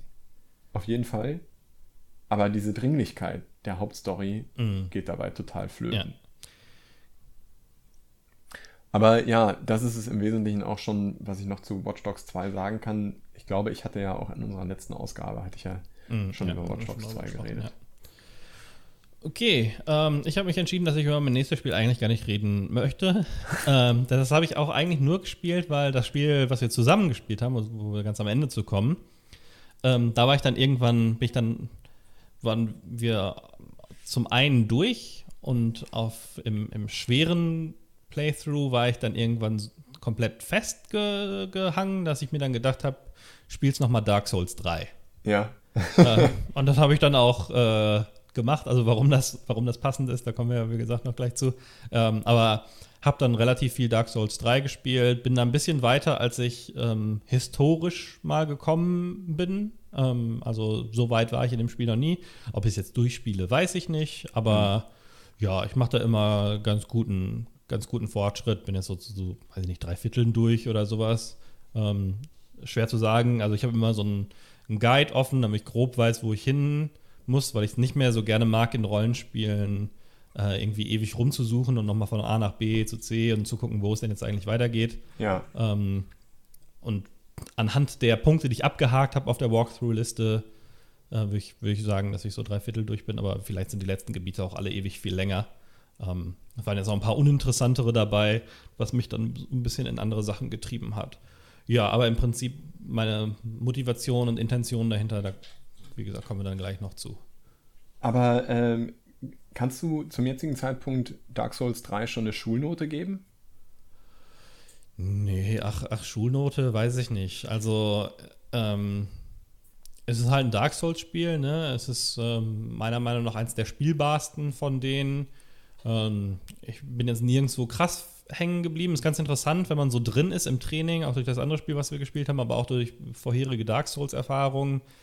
Ähm, komme ich ganz gut zurecht. So. Ich habe mhm. jetzt kaum Endgegner mehr als zwei, drei Versuche gebraucht. Ähm, ein paar sogar beim ersten Versuch und dann gab es ein, zwei, wo es ein paar Mal mehr war, aber im Prinzip ähm, komme ich da ganz gut durch. Es sieht super aus immer noch, ähm, finde ich. Ähm, ja, man muss halt Dark Souls mögen. Ne? Also man stirbt schon immer wieder mal. Das lässt sich, glaube ich, nicht mhm. vermeiden. Und dann muss man ähm, ähm, dieses, diese Einstellung, ich, ich, ich haue erst mit meinem Kopf so lange gegen die Wand, bis ich da durchkomme. Mhm. Das muss man schon ein Stück weit haben, aber dann geht es ganz gut. Was ich bei Dark Souls immer mache, ist ähm, Multiplayer ausstellen.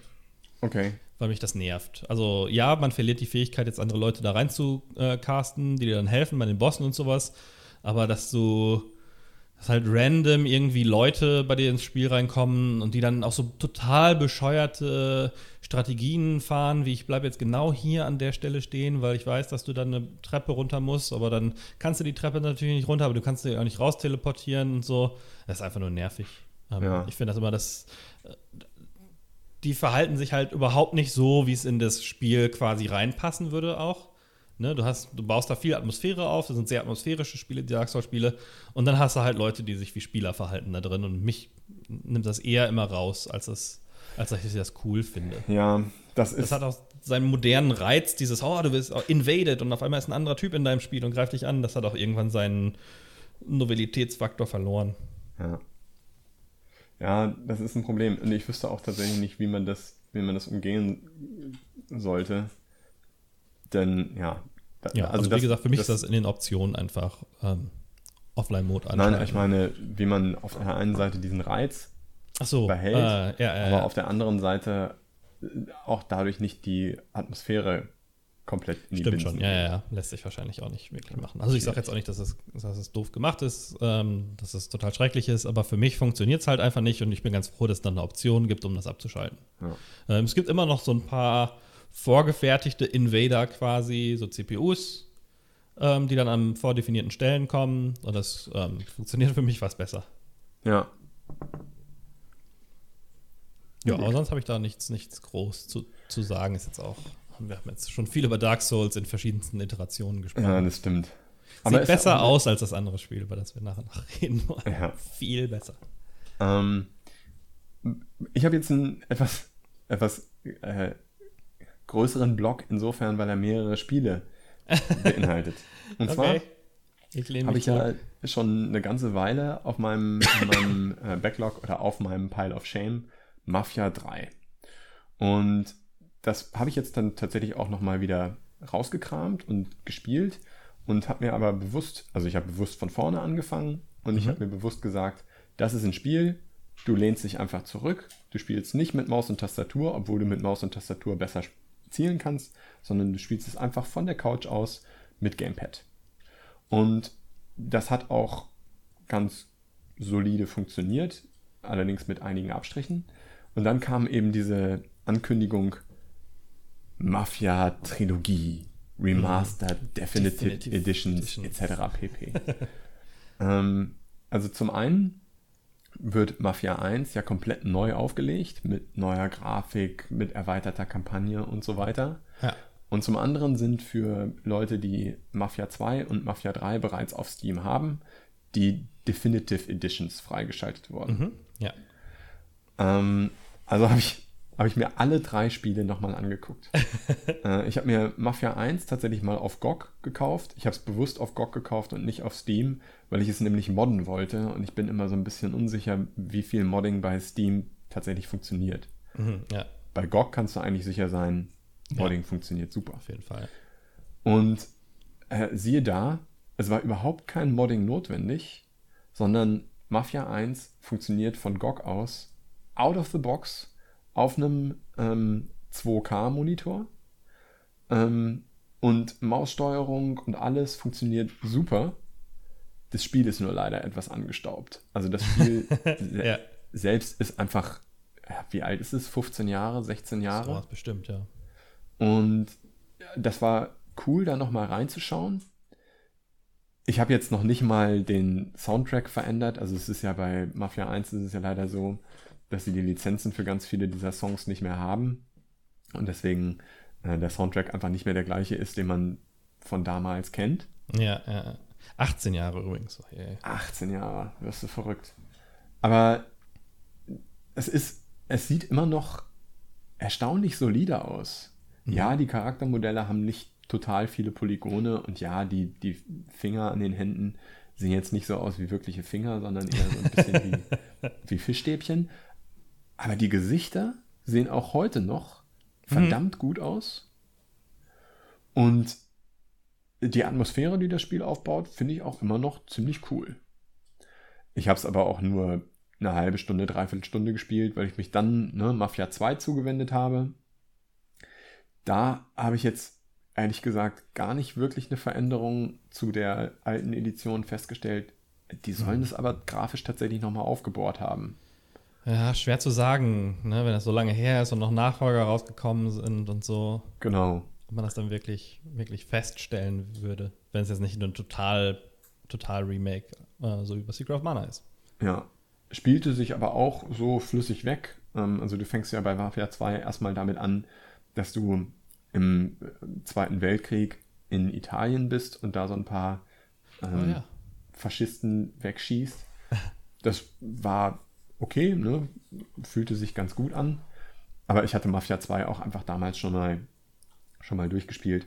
Und deswegen, ich wollte nur einfach mal reinschauen, gucken, wie sich das so, wie sich das so heutzutage spielt was sie mit der Definitive Edition geändert haben, mhm. was ich jetzt aber leider auch gar nicht feststellen konnte. Mm, und dann habe ich es relativ schnell wieder zur Seite gelegt. Ja. Naja, und dann habe ich, jetzt muss ich einmal kurz nachschauen, Sekunde. Nee, kann ich gerade nicht nachschauen. Aber ich habe bestimmt 30 Stunden Mafia 3 gespielt. Oh, wow. Ja. Und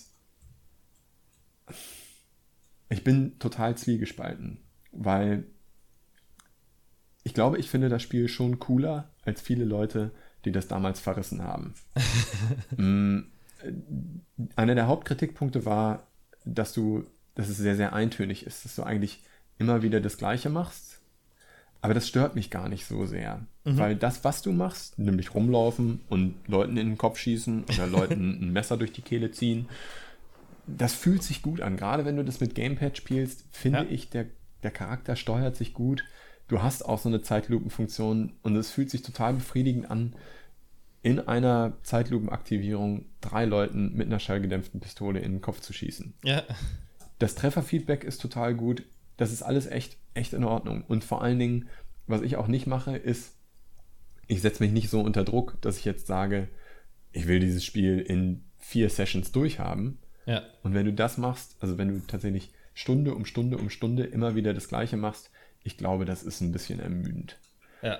Aber wenn man einfach jeden zweiten Tag zwei bis drei Stunden abends sich hinsetzt und dieses Spiel spielt, dann ist es gar nicht so schlimm, dass es so eintönig ist. Ja, fand ich auch. Dadurch, dass es die Definitive Edition ist, sind auch direkt gratis die DLCs freigeschaltet worden. Mhm. Die, ja, die haben sich jetzt auch nicht mit Innovation irgendwie überschlagen. Aber gerade der dritte DLC, also ich habe äh, zwei von den drei DLCs habe ich jetzt schon durchgespielt. Den ersten DLC noch nicht, auf den freue ich mich noch. Aber gerade der dritte DLC, den ich nun zufällig schon gespielt habe, ist ganz cool, weil es da darum geht, so einen Kult zu zerschlagen. Mhm. Und diesen Kult haben sie tatsächlich auch echt atmosphärisch inszeniert. Also die wirken wirklich verhältnismäßig bedrohlich und die, ja. die Lichtstimmung ist dann, ist dann ganz schön krass.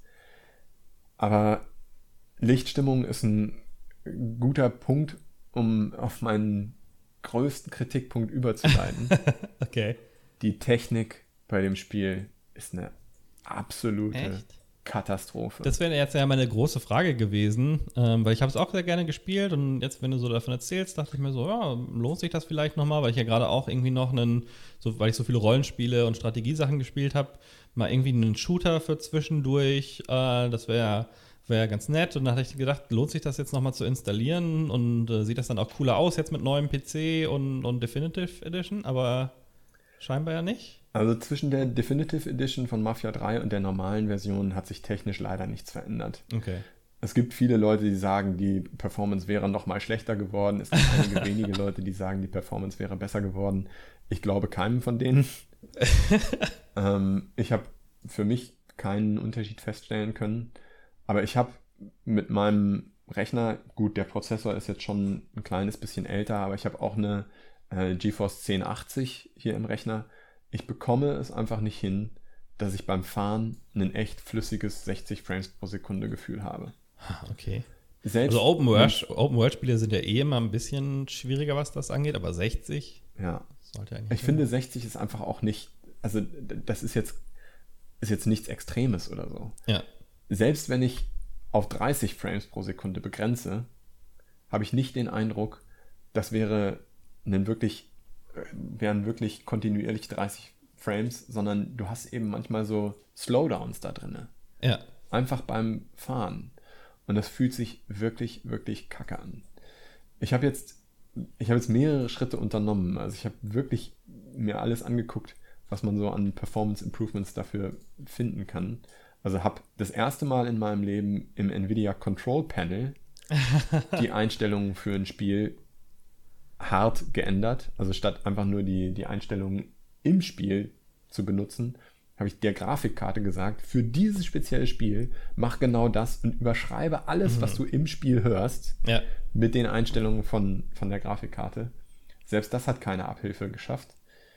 Und ich habe mir sogar so ein, äh, dieses Reshade habe ich mir mal runtergeladen und da eigene Shader-Einstellungen, also die voreingestellten Shader-Einstellungen von der Community benutzt. Dadurch sieht das Spiel, sieht die Lichtstimmung im Spiel ganz anders und wesentlich besser aus. Also du hast nicht mehr so diesen, diesen orangenen Filter über allem.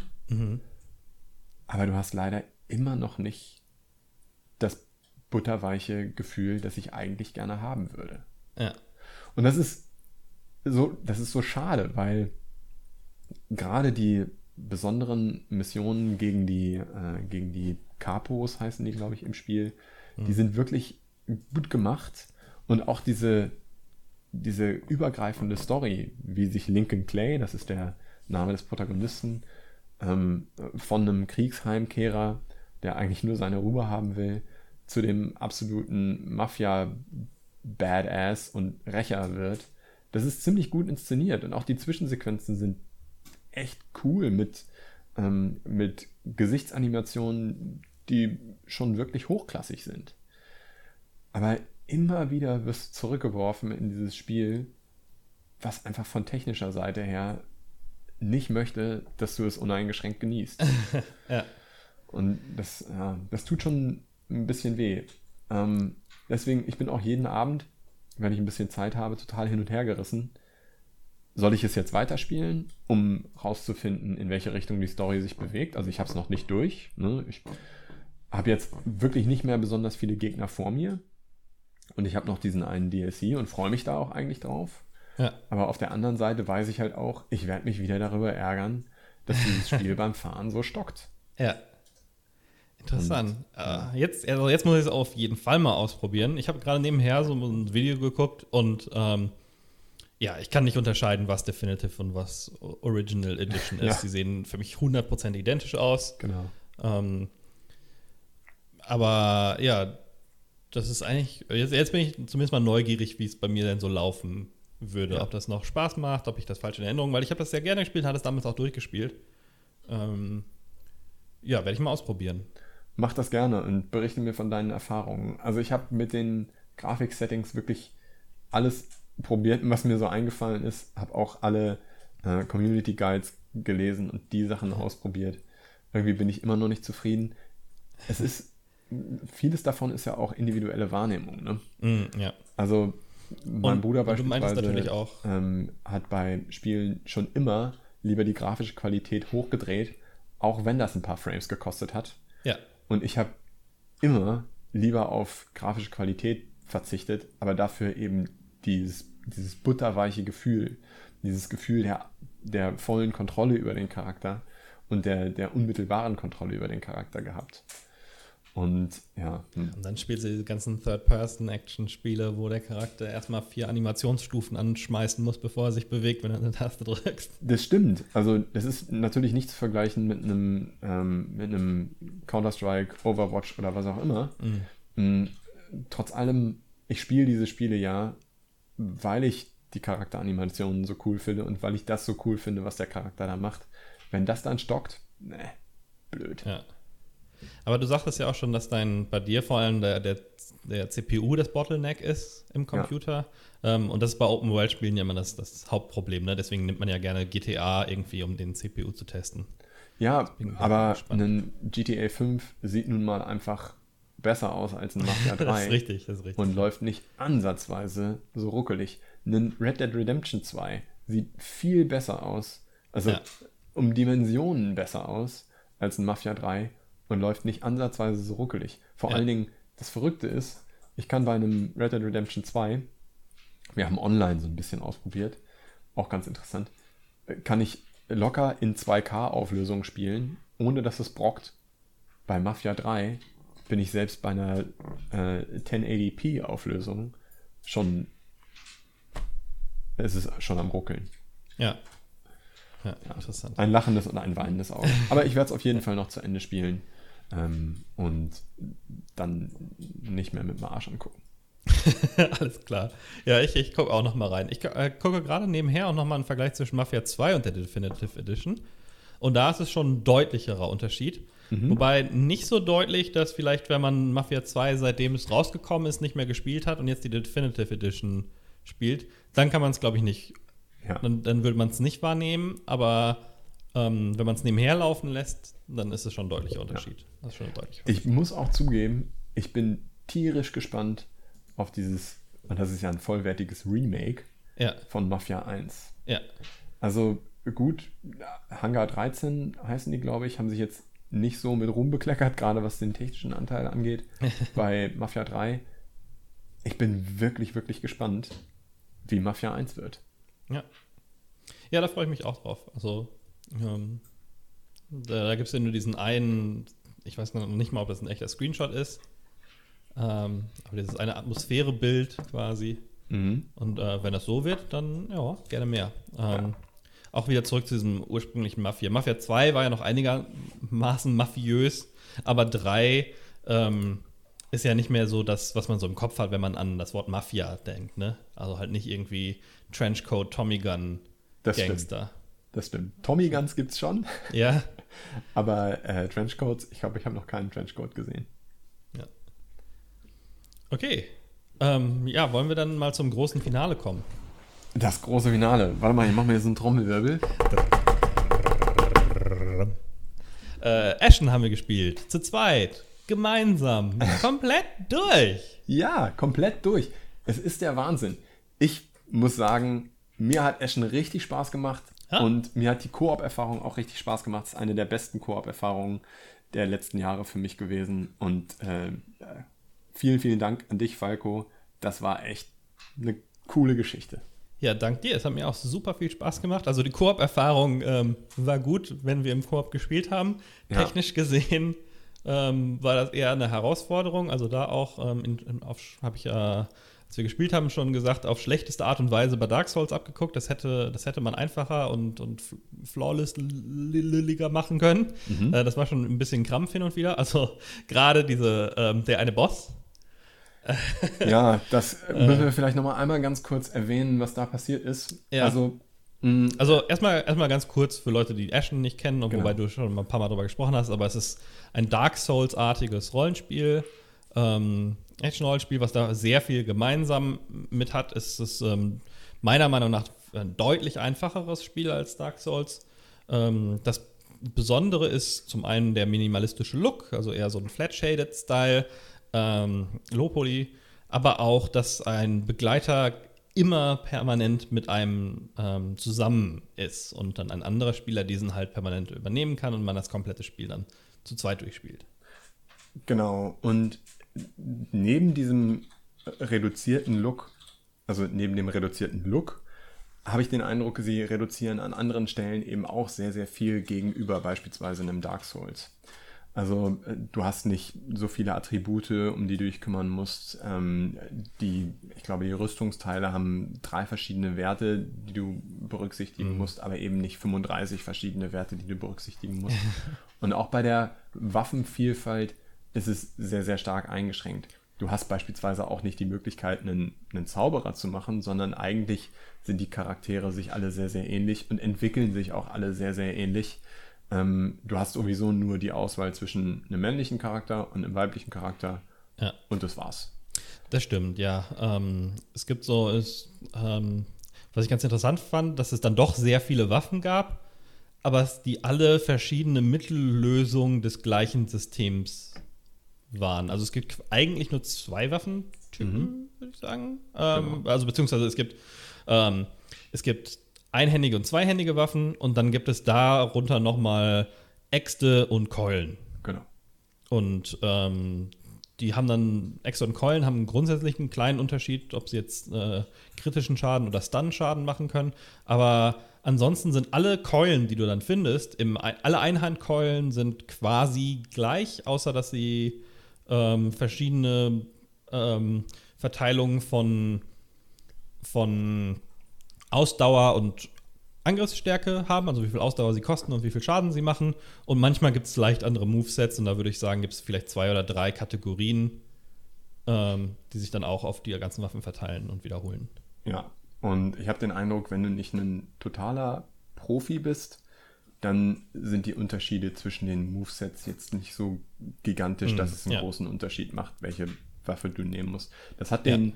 Vorteil, dass ähm, du eigentlich mit jeder Waffe das Spiel durchspielen kannst, zumindest auf dem normalen Schwierigkeitsgrad. Es gibt dann ja noch diesen härteren Schwierigkeitsgrad, über den Falco vielleicht noch was erzählen mhm. wird. Es hat aber auch den Nachteil, ähm, also diesem, diesem Vorteil gegenüber steht dann eben der Nachteil, dass die Waffen sich irgendwo ein Stück weit beliebig anfühlen. Ja. Also auch dieses Gefühl, ein neues Item zu finden, löst jetzt nicht irgendwie totale Euphorie aus, mhm höchstens mal, wenn du eine, eine neue Rüstung findest, die klar besser ist als die Rüstung, die du gerade trägst. Aber selbst das passiert nur sehr, sehr selten. Ja. Meistens ja, findest stimmt. du eine Rüstung, die dann vielleicht eine, eine, höhere Schadensreduzierung hat, aber gleichzeitig auch höhere Ausdauerkosten hat. Hm. Ja, genau wie die Waffen sind die dann, das ist quasi eine so eine Art Zeitstrahl oder so eine Art ähm, ähm, ja, eine, ein, ein, ein Ausdauer-Schadens-, Ausdauer-Rüstungsstrahl und darauf sind dann alle, alle Rüstungen oder Waffen dann angesiedelt jeweils. Genau. Irgendwo, ja. Und wie Dark Souls funktioniert das Spiel eben auch so, dass du gegen normale Gegner kämpfst, ähm, hin und wieder einen Bosskampf hast und wenn du stirbst, dann bleibt deine, deine Währung, in diesem Fall sind das keine Seelen, sondern es sind Skoria, bleiben dort zurück, wo du gestorben bist. Und wenn du das mit dem nächsten Leben, das du hast, nicht schaffst, die wieder einzusammeln, dann sind die einfach komplett weg. Ja. Ähm. Das ist am Anfang des Spiels, hm, kann das sogar noch problematisch sein. Also ich würde sagen, so in der zweiten Hälfte des Spiels ist es aber gar nicht mehr so gravierend, weil du eigentlich, ja, du hast meistens genug Scoria, um die Sachen aufzuwerten, die du wirklich ja. aufwerten musst. Also es gibt eine relativ ähm, also es gibt gar keine Level, ähm, für die man die einsetzen würde, also Charakterlevel, sondern wirklich nur fürs Aufwerten der Waffen und da gibt es dann relativ zügig irgendwann Ende. Ähm, wenn man einigermaßen weiß, wo was versteckt ist, ist man dann auch lange vorm Ende, hat man das dann ähm, alles abgegradet. Es ist auch da in, in der Mechanik ein bisschen einfacher. Das ist, also es funktioniert sonst wie bei Dark Souls mit einem Heilsystem, das man wieder auflädt an, an bestimmten Punkten, die man auch zum Schnellreisen benutzen kann. Nur mit dem Unterschied, dass man das wieder auffüllen kann, ohne dass alle Gegner zurückgesetzt werden. Ähm, und das war ein Problem, das ich mit dem Spiel hatte. Das war nicht ganz so durchsichtig. Bei Dark Souls ist es absolut so, dass ähm, wenn du wenn du an einem Bonfire dich hinsetzt und ähm, dich wieder auflädst, sind alle Gegner wieder da. Hier ist das in Theorie so, mal kommen die aber auch einfach so ohne irgendwie logischen Grund zurück, die Gegner. Das stimmt, ja, einfach nach einer gewissen Zeit, ne? Ja, oder je nachdem, wie weit du weggelaufen bist, mal von einem Bereich oder sowas. Mhm. Ähm, ist ein bisschen undurchsichtig und dadurch auch ein bisschen frustrierend manchmal. Für mich war Ashen äh, aufgrund dieser ganzen Reduzierung genau die richtige Spielerfahrung. Ich habe das habe das geliebt, diesen Nervenkitzel, ähm, dass du wirklich, also Sterben ist einfach nicht unbedingt blöd, weil du deine Skoria verlierst, sondern Sterben ist blöd, weil du wieder zurückgesetzt wirst an diesen Wiederauferstehungspunkt. Ja. Und deswegen hast du diesen Nervenkitzel, du willst es schaffen, du willst weiterkommen, du möchtest wirklich nicht bei diesen Gegnern sterben. Das bedeutet, du bist, äh, du bist sehr, sehr vorsichtig, du musst sehr, sehr aufmerksam sein und der Schwierigkeitsgrad, wie du ja schon meintest, ist offensichtlich nicht ganz so hoch wie bei den Dark Souls-Spielen. Für mich war er aber genau richtig bis zu einem Punkt. und zwar ist es so, du hast normale Gegner und du hast aber auch im gesamten Spiel, ich glaube, insgesamt fünf Bossgegner. Und ähm, ich hatte dieses Spiel schon vorher mal hin und wieder mit einem anderen Kumpel zusammengespielt und fand es dann aber so gut, dass ich gesagt habe, okay, ich mache jetzt einen Singleplayer-Run. Ich will jetzt einfach, will weiterkommen, ich will dieses Spiel jetzt spielen. Und ich habe mich da auch mit dem NPC zusammen, denn zum, also normalerweise ist es so, dass dieser NPC auch durch einen anderen Spieler ersetzt werden kann.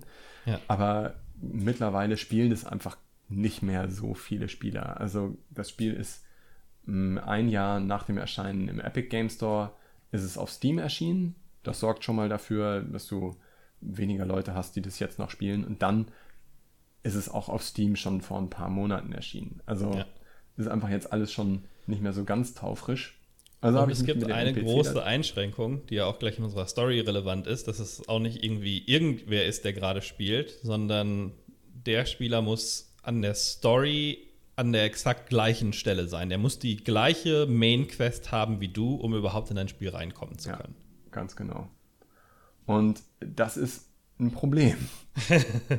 ähm, yep. Ich bin auf jeden Fall bis zu einem Boss gekommen, äh, der am Ende von einem relativ schweren Dungeon ist. Glücklicherweise ist am Ende von diesem schweren Dungeon direkt vor dem Boss nochmal so ein Rücksetzungspunkt, aber kein Reisepunkt. Mhm. Also ähm, du kannst an diesem Punkt deine Lebensenergie wieder aufladen und deine Heiltränke wieder aufladen und du wirst auch an diesen Punkt gesetzt, wenn du bei dem Boss stirbst. Aber dieser Boss hat mich eben alleine plus NPC vor solche Schwierigkeiten gestellt, dass ich ihn, ich habe ihn einfach nicht geschafft. Und deswegen habe ich mir, ähm, habe ich mir gedacht, sehr, sehr cool, wenn Falco diese Art von Spiel auch mag, dann können wir das ja einfach zusammen nochmal von vorne beginnen. Ja. Das haben wir dann auch gemacht. Ähm, mit diesen ganzen Schwierigkeiten, die man so hat, um eben sich im Koop zu treffen. Aber dadurch, dass wir zusammen das Spiel angefangen haben und dann wirklich auch konsequent zusammen nur gespielt haben, ähm, hatten wir natürlich immer den gleichen Queststand und sind zu diesem Boss gekommen mhm. und haben diesen Boss bekämpft. ja, ähm, und dann ist äh, leider ein bisschen was Unglückliches passiert. Ähm, denn das Spiel desynchronisiert sich quasi automatisch, wenn einer stirbt. Ähm, also wenn der andere äh, Spieler stirbt, dann wird der irgendwohin zurückgesetzt und dann geht es separat weiter, bis man sich wieder in der Welt trifft und von da aus dann zusammen weiterspielt. Also haben wir quasi abgemacht, so, wenn einer von uns irgendwo stirbt, ähm, dann machen wir, gehen wir sicher, dass wir uns sofort wieder treffen, ähm, bevor wir irgendwas weitermachen. Nicht, dass man schon in die nächste Mission kommt. Und gerade bei Bossen ähm, weil wenn der eine den Boss besiegt, nachdem der andere gestorben ist. Und gestorben heißt, man kann einmal quasi niedergeschlagen werden, wenn man seine Lebensenergie verliert, äh, von einem anderen Spieler wiederbelebt werden. Und dann, wenn man das nächste Mal stirbt, ist man wirklich tot und raus. Und wenn der andere dann den Boss schafft, ähm, ist er quasi weiter und kann diesen Boss nicht mehr wiederholen und dann dadurch nicht mit dem anderen spielen. Dann müsste der andere Spieler erst diesen Boss alleine oder mit einem anderen Koop-Partner, der gerade an der Stelle ist, schaffen, ähm, um dann wieder vereinigt zu werden, sozusagen. Und wir hatten, als dieser Bosskampf begonnen hat, haben wir nochmal genau darüber gesprochen. Mhm. Mhm. Ne? Also wenn einer von uns stirbt, sofort Schluss machen, ja. sofort auch sterben, damit wir auf gar keinen Fall die Situation haben, dass unsere, unsere Spielstände nicht mehr miteinander kompatibel sind. Sprich, einer hat den Boss gelegt und der andere nicht. Mhm. Und Hat genau so das ist eingetreten. Äh, aber auch mit dem schlimmsten Timing, wie man es sich vorstellen kann. Also wir haben das Ganze auch aufgenommen ähm, und es wird dann hoffentlich häppchenweise irgendwann auch auf unserem YouTube-Channel veröffentlicht. Aber also besser hätte unser Timing nicht sein können in Auf- dem Moment. Auf keinen Fall. Also ich habe mir das Video, die Aufzeichnung davon habe ich mir tatsächlich dann nochmal angeschaut. Wir haben direkt, bevor wir die Tür bei diesem Boss aufgemacht haben, haben wir nochmal über dieses Problem gesprochen. Und ähm, ich habe, ich glaube, ich muss auch ehrlicherweise sagen, ich war ein bisschen unvorsichtig dann. Und Ja, der ähm, Boss der war Boss so hatte nicht mehr so besonders viel Lebensenergie. so gut wie ich habe gesagt, scheiß drauf, ran, platt machen, feiern. Ja, Und ähm, habe dann eben ein paar Schläge auf diesen Boss gemacht und dann hat er zurückgeschlagen. Ja, und Hat ich mich- sah, ich sah, dass du im Kampf warst mit ihm, was immer ein ganz guter Zeitpunkt ist, um selber anzugreifen, weil man den Boss dann ganz gut in die, in die Zange nehmen kann und dann von hinten auf ihn einschlagen kann, während der andere auf der Vorderseite ausweicht. Genau. Und dann hat der Boss mich tatsächlich zu Boden gebracht. Ich war vorher schon einmal geheilt worden. Das bedeutet, das war eben auch einfach, ja, ich war zu dem Zeitpunkt dann äh, Game Over und ähm, musste zum, zum Rücksetzpunkt und habe gesagt, stopp, stopp, stopp, ich bin down, ich bin down, ich bin down.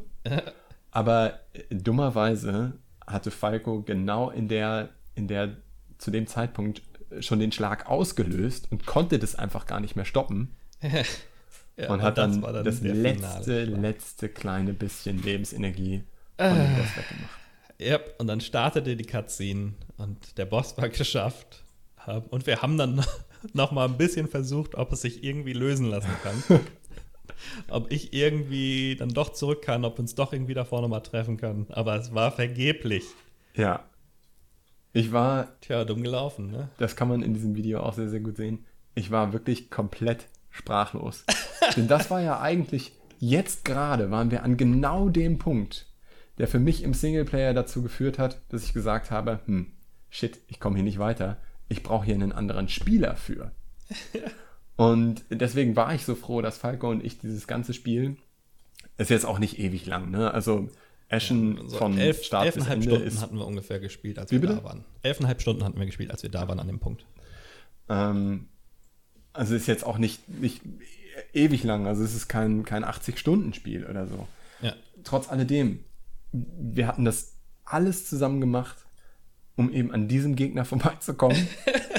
Und dann passiert genau das, was nicht passieren darf. Über das wir Sekunden vorher noch gesprochen hatten. Ja, und unsere Spielstände waren desynchronisiert und wir konnten einfach mit diesen Charakteren nicht mehr zusammenspielen. Tja, blöd, ne? Das war's dann mit Ashen. Das war's dann mit Ashen. also was ich Aber dann ich habe ja gemacht gerade habe, schon durch, durch äh, zickern lassen, dass wir es dann doch noch geschafft haben am Ende. Es stimmt, genau. Äh, was ich dann gemacht habe, ist, ähm, ich habe angefangen, ich habe angefangen, direkt danach habe ich angefangen, Guides zu lesen und habe überlegt, was kann ich machen. Also meine, zu, meinem, zu dem Zeitpunkt waren meine Waffen auch noch nicht komplett ausgelevelt und ähm, ich hatte auch nicht die beste Ausrüstung. Also ich habe dann wirklich ne, direkt danach habe ich angefangen zu grinden und habe angefangen, meine Ausrüstung zu verbessern. Ich habe mich sogar zu dem Zeitpunkt mit diesen Heiltränken auseinandergesetzt, die gleichzeitig noch einen Nachteil haben. Es gibt in Ashen nicht nur normale Heiltränke, die deine Lebensenergie wieder auffüllen, sondern es gibt auch noch so andere Buff-Tränke, die aber immer auch gleichzeitig einen negativen Effekt haben. Aber ich habe in einigen Guides gelesen, das sollte man, sollte man benutzen, sollte man auch für diesen Bosskampf benutzen. Dafür muss man aber bes besondere ähm, braucht man besondere Inkredenzien. Und dafür musste ich, musste ich Scoria farmen. Naja, das war das, was ich gemacht habe. was hat Falco gemacht? Naja, ich, ich hatte ja äh, da schon den Eindruck, dass das, ähm, dass das Spiel ein bisschen Fisher Price My First Dark Souls ist äh, für Vorschüler ähm, und dementsprechend einen Schwierigkeitsgrad hat, den man mal so eben wegspielt und habe dann einfach mal an zwei Abenden jeweils noch mal so vier, fünf Stunden in das Spiel gesteckt und war dann, ähm, ich glaube, das ist am Sonntag passiert und Dienstagabend war ich dann alleine wieder an der gleichen Stelle. Und ich war, ich war völlig, ich war völlig baff. Ich habe gedacht, das kann doch nicht wahr sein. Das hat er jetzt nicht tatsächlich gemacht. Also Falco, an dieser Stelle nochmal ganz offiziell vielen, vielen, vielen Dank. Äh, das war richtig, richtig cool. Ich hätte damit nie gerechnet. Aber dann hast du tatsächlich innerhalb von zwei, zwei Abenden den Charakter bis auf dieses Level nochmal gezogen. Und dann konnten wir zusammen diesen Boss angehen. Und ich, ich weiß gar nicht genau, haben wir ihn im ersten oder im zweiten Versuch ge gekillt. Ich glaube, dann haben wir ihn ziemlich direkt weg, äh, weggeklatscht, ja. Ja. Ähm, ja, da war ich dann auch gut drin. Da hatte ich das Spiel dann einigermaßen raus, äh, mechanisch hatte ich das Gefühl. Nachdem, wir hatten ja vorher schon, wir hatten nicht so super regelmäßig gespielt, aber dann hatten wir kurz nachdem ich dann wieder an der Stelle war, wirklich den Abend oder zwei danach, ne, mhm. äh, den Boss dann nochmal angegangen. Das heißt, da hatte ich gerade erst nochmal wieder zehn, zehn Stunden drin. Also acht Stunden noch was hat es mich, glaube ich, gebraucht, um nochmal dahin zurückzukommen. Ich hatte, wie gesagt, ich ja wusste, wo alles auch noch ein bisschen weiter gespielt. Sprich, mein Charakter war eben auch einfach besser, hatte auch eine, eine komplett andere Ausrüstung zu dem Zeitpunkt, sodass uns der Boss dann gar nicht mehr so schwer gefallen ist. Mhm, ja. Ähm, und dann sind wir auch eigentlich ganz gut durchgekommen danach, ne? Ähm, ja. Haben nochmal einen anderen, einen anderen Bereich gefunden, diesen, ähm, ach, wobei, hatten wir den schon vor? Ja, genau. Wir sind dann erstmal bis zum letzten Endgegner gekommen, ne? Genau. Und an Sind dem haben wir uns dann auch, ja, ich will jetzt gar nicht sagen, die Zähne ausgebissen. Ich will sagen, wir hatten vielleicht so fünf, sechs Versuche bei dem End-End-Gegner. Insgesamt, genau. Ich glaube, so nach dreien oder sowas, dreien, vielleicht vieren, hatten wir, ähm, hatten wir dann erstmal eine Pause gemacht. Mhm. Und ich habe in der Zwischenzeit ähm, die Kinder von Cisna angefangen. Kannst du kurz mal erklären, was die Kinder von Cisna bedeutet? Ja, das ist quasi der Hard Mode für das Spiel. Ähm, das Spiel ist mehr oder weniger identisch, nur dass man so ein Drittel bis die Hälfte an Lebensenergie und Ausdauer hat. Ähm, das heißt, das ganze Spiel sich deutlich schwerer spielt. Ansonsten ist es aber identisch. Alle Gegner, alle Items etc. sind in der gleichen, an der gleichen Position. Optisch ähm, ist der einzige Unterschied, dass einem dann dieses komische Symbol vorm Gesicht schwebt, leuchtend, äh, was man aber nicht sieht, weil man den Charakter meistens von hinten sieht. Also eigentlich ist es im Prinzip das gleiche, nur dass es deutlich schwerer ist. Ähm, also nicht, nicht irgendwie, ähm, als würde man jetzt von, von Medium auf ein bisschen schwieriger stellen, sondern was in vielen, Sp also für mich gefühlt war das fast was äh, zwischen easy und very hard in, im normalen Spielen so ist.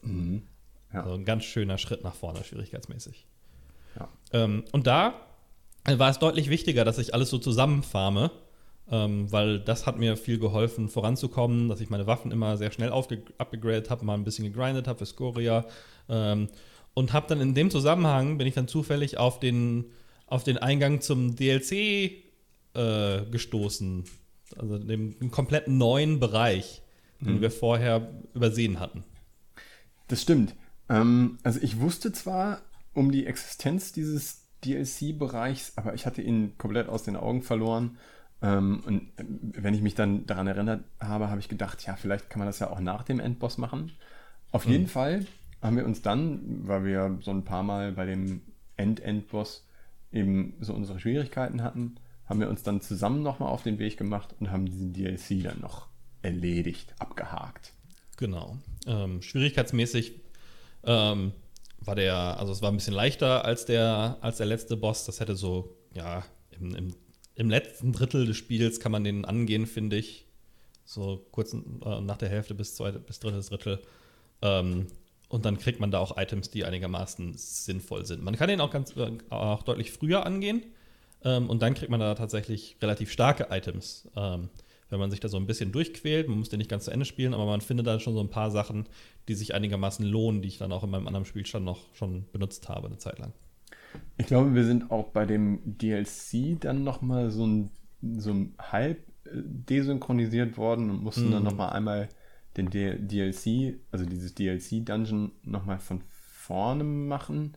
Aber das war alles wesentlich weniger gravierend als diese Geschichte bei dem, bei dem Boss Ja. äh, da im Palast von Lethyrus. Ja, ja, auf jeden Fall. Ja, und der letzte Endgegner fand ich war so ein bisschen ähm, vom Balancing her überraschend schwierig, aber auch da haben wir dann noch zwei Versuche, glaube ich, gebraucht, ne? Genau, als wir dann aus dem DLC-Bereich rauskamen, waren wir, glaube ich, ziemlich gut aufgestellt und haben dann nicht mehr viele Versuche für den Endgegner gebraucht. Kurzen Prozess gemacht. Ja, genau. Ja, war nice. Ähm, Also ich bin insgesamt immer noch total begeistert von dem Spiel. Ich finde das mit dem Koop, das hätten sie wirklich deutlich eleganter lösen können. Insbesondere dieses, du kannst nicht mit jemand anderem zusammenspielen, wenn du nicht wirklich exakt denselben Questfortschritt hast. ja. Das hat uns da Alles massiv in die andere- Suppe gespuckt. Alles andere sind kleine Unannehmlichkeiten, um die man ganz gut herumkommt, aber das ist echt ein Riesenproblem. Ja.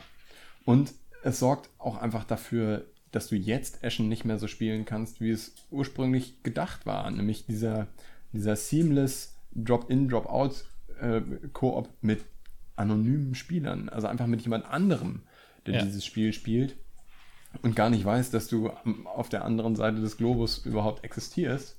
Mit dem bist du dann plötzlich in einer Session, so wie bei einem, bei einem Journey oder so. Ja. Und das funktioniert halt einfach nicht mehr ein paar Monate nach, nach Erscheinen und es funktioniert vor allen Dingen noch weniger, wenn du dann deine, deine potenziellen Mitspieler auch noch so ja, verringerst. Aber ja. ich bin insgesamt echt gespannt, in welche Richtung das Studio jetzt als nächstes geht. Ich würde mich total freuen über einen Ashen 2, wenn sie diese Fehler ausmerzen, denn das eigentliche Gameplay hat mir total Spaß gemacht. Viel mehr als beispielsweise einen, einen Dark Souls 1 oder 3, die ich ja auch gespielt habe, aber nicht besonders weit gespielt habe. Ähm, und auch tatsächlich sogar mehr als ein Bloodborne. Hm. Also würde ich nicht unbedingt sagen, aber ich fand es auch eine ganz nette Abwechslung. Mir gefällt dieser Stil nicht so gut. Also gerade auch im Vergleich zu Dark Souls 3, was ich dann danach gespielt habe, was wirklich beeindruckend aussah, finde ich dieses Low Poly nicht so charmant. Ähm, aber mal einen, einen, Dark Souls, was nicht so ultra brutal ist, ähm, was man ganz gut so wegspielen kann, ähm, aber trotzdem ähm, genug Freiraum zum Erkunden, immer noch ein Action-Rollenspiel mit, mit mehr oder weniger der gleichen Steuerung. Ähm, das fand ich schon ganz, fand ich schon ganz nett. Äh, und jetzt rat mal, wo ich gerade festhänge. Wobei, bei Ashen? Ja. Bei dem Schatten am Ende des äh, Palast von Lathyrus. Aber absolut. ähm, ja, ich habe so 20, 30 Versuche bestimmt drin, hat mich noch mal komplett raus teleportiert, um andere Sachen abzugraden, habe meine Waffen am, am, am Max-Level schon. Ähm, mehrere auch, habe dann noch mal nachgeguckt in Guides, was denn so die beste Waffe ist. Ähm, habe es mit starker Rüstung versucht, habe es komplett nackt versucht. Ähm, und ja, hängen da jetzt mehr oder weniger fest. Ähm, ich weiß grundsätzlich, wie es funktioniert. Ähm, das Problem ist, dass zum einen der KI-Helfer natürlich ein Vollidiot ist, ne? Ja, klar. Ähm, und also, also, so richtig doof. Äh, dieser Boss hat so, eine, so einen Angriff, wo er sich in der Mitte positioniert und dann um ihn rum alles in Flammen aufgeht ähm, und der CPU läuft da einfach rein. Also auch wenn die Flammen schon an sind, läuft er da rein. Ähm, wenn, wenn er am Aufladen ist, ist er schlau genug davor stehen zu bleiben, um nicht diesen Blast abzukriegen. Und dann rennt er einfach in diesen Damage over Time Bereich rein. Und stirbt dann relativ zügig weg. Also in, in der zweiten Phase habe ich so gut wie nie den CPU-Helfer dabei, der ansonsten relativ nützlich ist, überraschenderweise. Mhm, ja, ja. Ähm, und da ist der Gegner so stark, dass er dich ähm, mit fast allen Angriffen mit einem Schlag tötet. Krass. Und ja, da war es dann bei mir vorbei. Äh, das habe ich, ich habe ihn relativ weit runtergekriegt. Also ist es jetzt nicht komplett unmöglich, dass ich ihn irgendwann schaffe. Aber das war tatsächlich so kritisch, dass ich dann Dark Souls 3 gespielt habe, ähm, um mal ein bisschen was Einfacheres zu spielen. ähm, ja, und ob ich jetzt nochmal dahin zurückkomme, äh, weiß ich nicht. Ähm, auch gerade jetzt alleine, wenn ich nochmal irgendwie, wenn du jetzt nochmal begeistert diesen Modus durchspielen willst, ähm, aber es ist schon ein komplett anderes Spielgefühl, dann würde ich das schon nochmal zusammen angehen. Ähm, und vielleicht packt mich auch irgendwann nochmal die Motivation. Ansonsten bin ich ganz, ganz happy, wo ich da bin. Aber es ist ein bisschen nervig, dass das dann halt die zwei Achievements sind, die mir noch fehlen: den letzten Boss und den Boss vom DLC mhm. äh, in diesem schwierigen Modus zu erledigen. Modus, ja. Ja, nachvollziehbar. Gut, aber ja, können wir auf jeden Fall gerne mal wieder äh, mehr im Koop spielen. War mir eine Mordsgaudi. Mir auch. Sehr cool. Gut, ich glaube, dann sind wir für heute tatsächlich auch durch. Haben jetzt fast zwei Stunden gequatscht. Äh, dann, dann hoffe ich mal, dass es im Juni jetzt, aber jetzt ist eigentlich Sommerloch, irgendwelche interessanten Releases gibt. Naja, The Last of Us 2, ne? ja, das ist, das ist das Große. Ähm, Und äh, im Juli wird dann noch Ghost of Tsushima kommen. Ja. Und im August dann Mafia 1 Remake und äh, ist jetzt tatsächlich auch vor ein paar Tagen angekündigt worden. Kingdoms of Amalur Re-Reckoning. Ja, das fand ich ganz interessant, weil das ist doch so spontan, äh, spektakulär explodiert mit Leuten, die verklagt wurden ähm, und sowas. Das ähm, stimmt, die Entwicklungsgeschichte ist da sehr, sehr turbulent. Aber das Spiel ist, soll ganz solide sein, ist interessanterweise auch in meinem Backlog. Deswegen freue ich mich sehr über diese, diesen Review. ähm, Ja. Ist aber auch mit 58 Stunden kein kleines Spiel. Ja, ähm, also was nicht so das beste Zeichen ist, ich habe das mal zwischen fünf und zehn Stunden lang gespielt und habe null Erinnerungen also ich kann nicht mal irgendwie einen Charakter im Kopf zusammenbringen. Ähm, ja, ich weiß es nicht. Ich kann mich an, an nichts, ich kann kein Bild in meinem Kopf zusammenbringen, wie das Spiel auch nur annähernd aussah, weiß aber, dass ich es ein paar Stunden gespielt habe. Ja, das ist tatsächlich kein gutes Zeichen. Und ich kann mich noch daran erinnern, wie Fable aussah oder wie Jade Empire aussah. Weißt du, so mindestens so ein, so ein, so ein schatten, schattenhaftes, schemenhaftes Bild kriege ich für die zusammen. Ähm, für das Ding gar nichts. Also, Naja. ja, ich habe das, hab das ein paar Mal angefangen. Ich weiß ganz genau, wie es losgeht. Ich weiß tatsächlich auch, wie die Charaktere äh, aussehen. Es macht eine ganz, ganz merkwürdige Sache. Du hast so eine über die Schulterperspektive, aber wenn du deinen Charakter bewegst, dann bleibt er nicht immer im Zentrum, sondern am Anfang der Bewegung weicht der Charakter ein bisschen nach links oder nach rechts, je nachdem, wo du halt hingehst, vom Zentrum ab. Und erst dann folgt die Kamera okay. und fängt ihn sozusagen wieder ein. Und das hat mich total irritiert. Ähm, vielleicht ist das ja jetzt bei dieser Neuveröffentlichung nicht mehr drin, wer weiß. Ähm, ich bin auf jeden Fall gespannt. Ich, ja, ich glaube, es macht nichts großartig neu oder umwerfend, aber es ist ein solides Spiel und ich würde es gerne mal spielen. Ja, cool. Dann äh, kannst du mir dann davon berichten. Das werde ich machen. Cool. Dann ähm, bedanke ich mich äh, für deine Zeit. Das war mir eine Mordsgaudi. Sehr, sehr gerne. Sehr, sehr gerne. Vielen Dank auch von meiner Seite und vielen Dank auch an die Hörer. Yep. Ähm, und dann sprechen wir uns bald zur nächsten Folge wieder. Bis dahin. Genau, bis dann. Ciao. Thank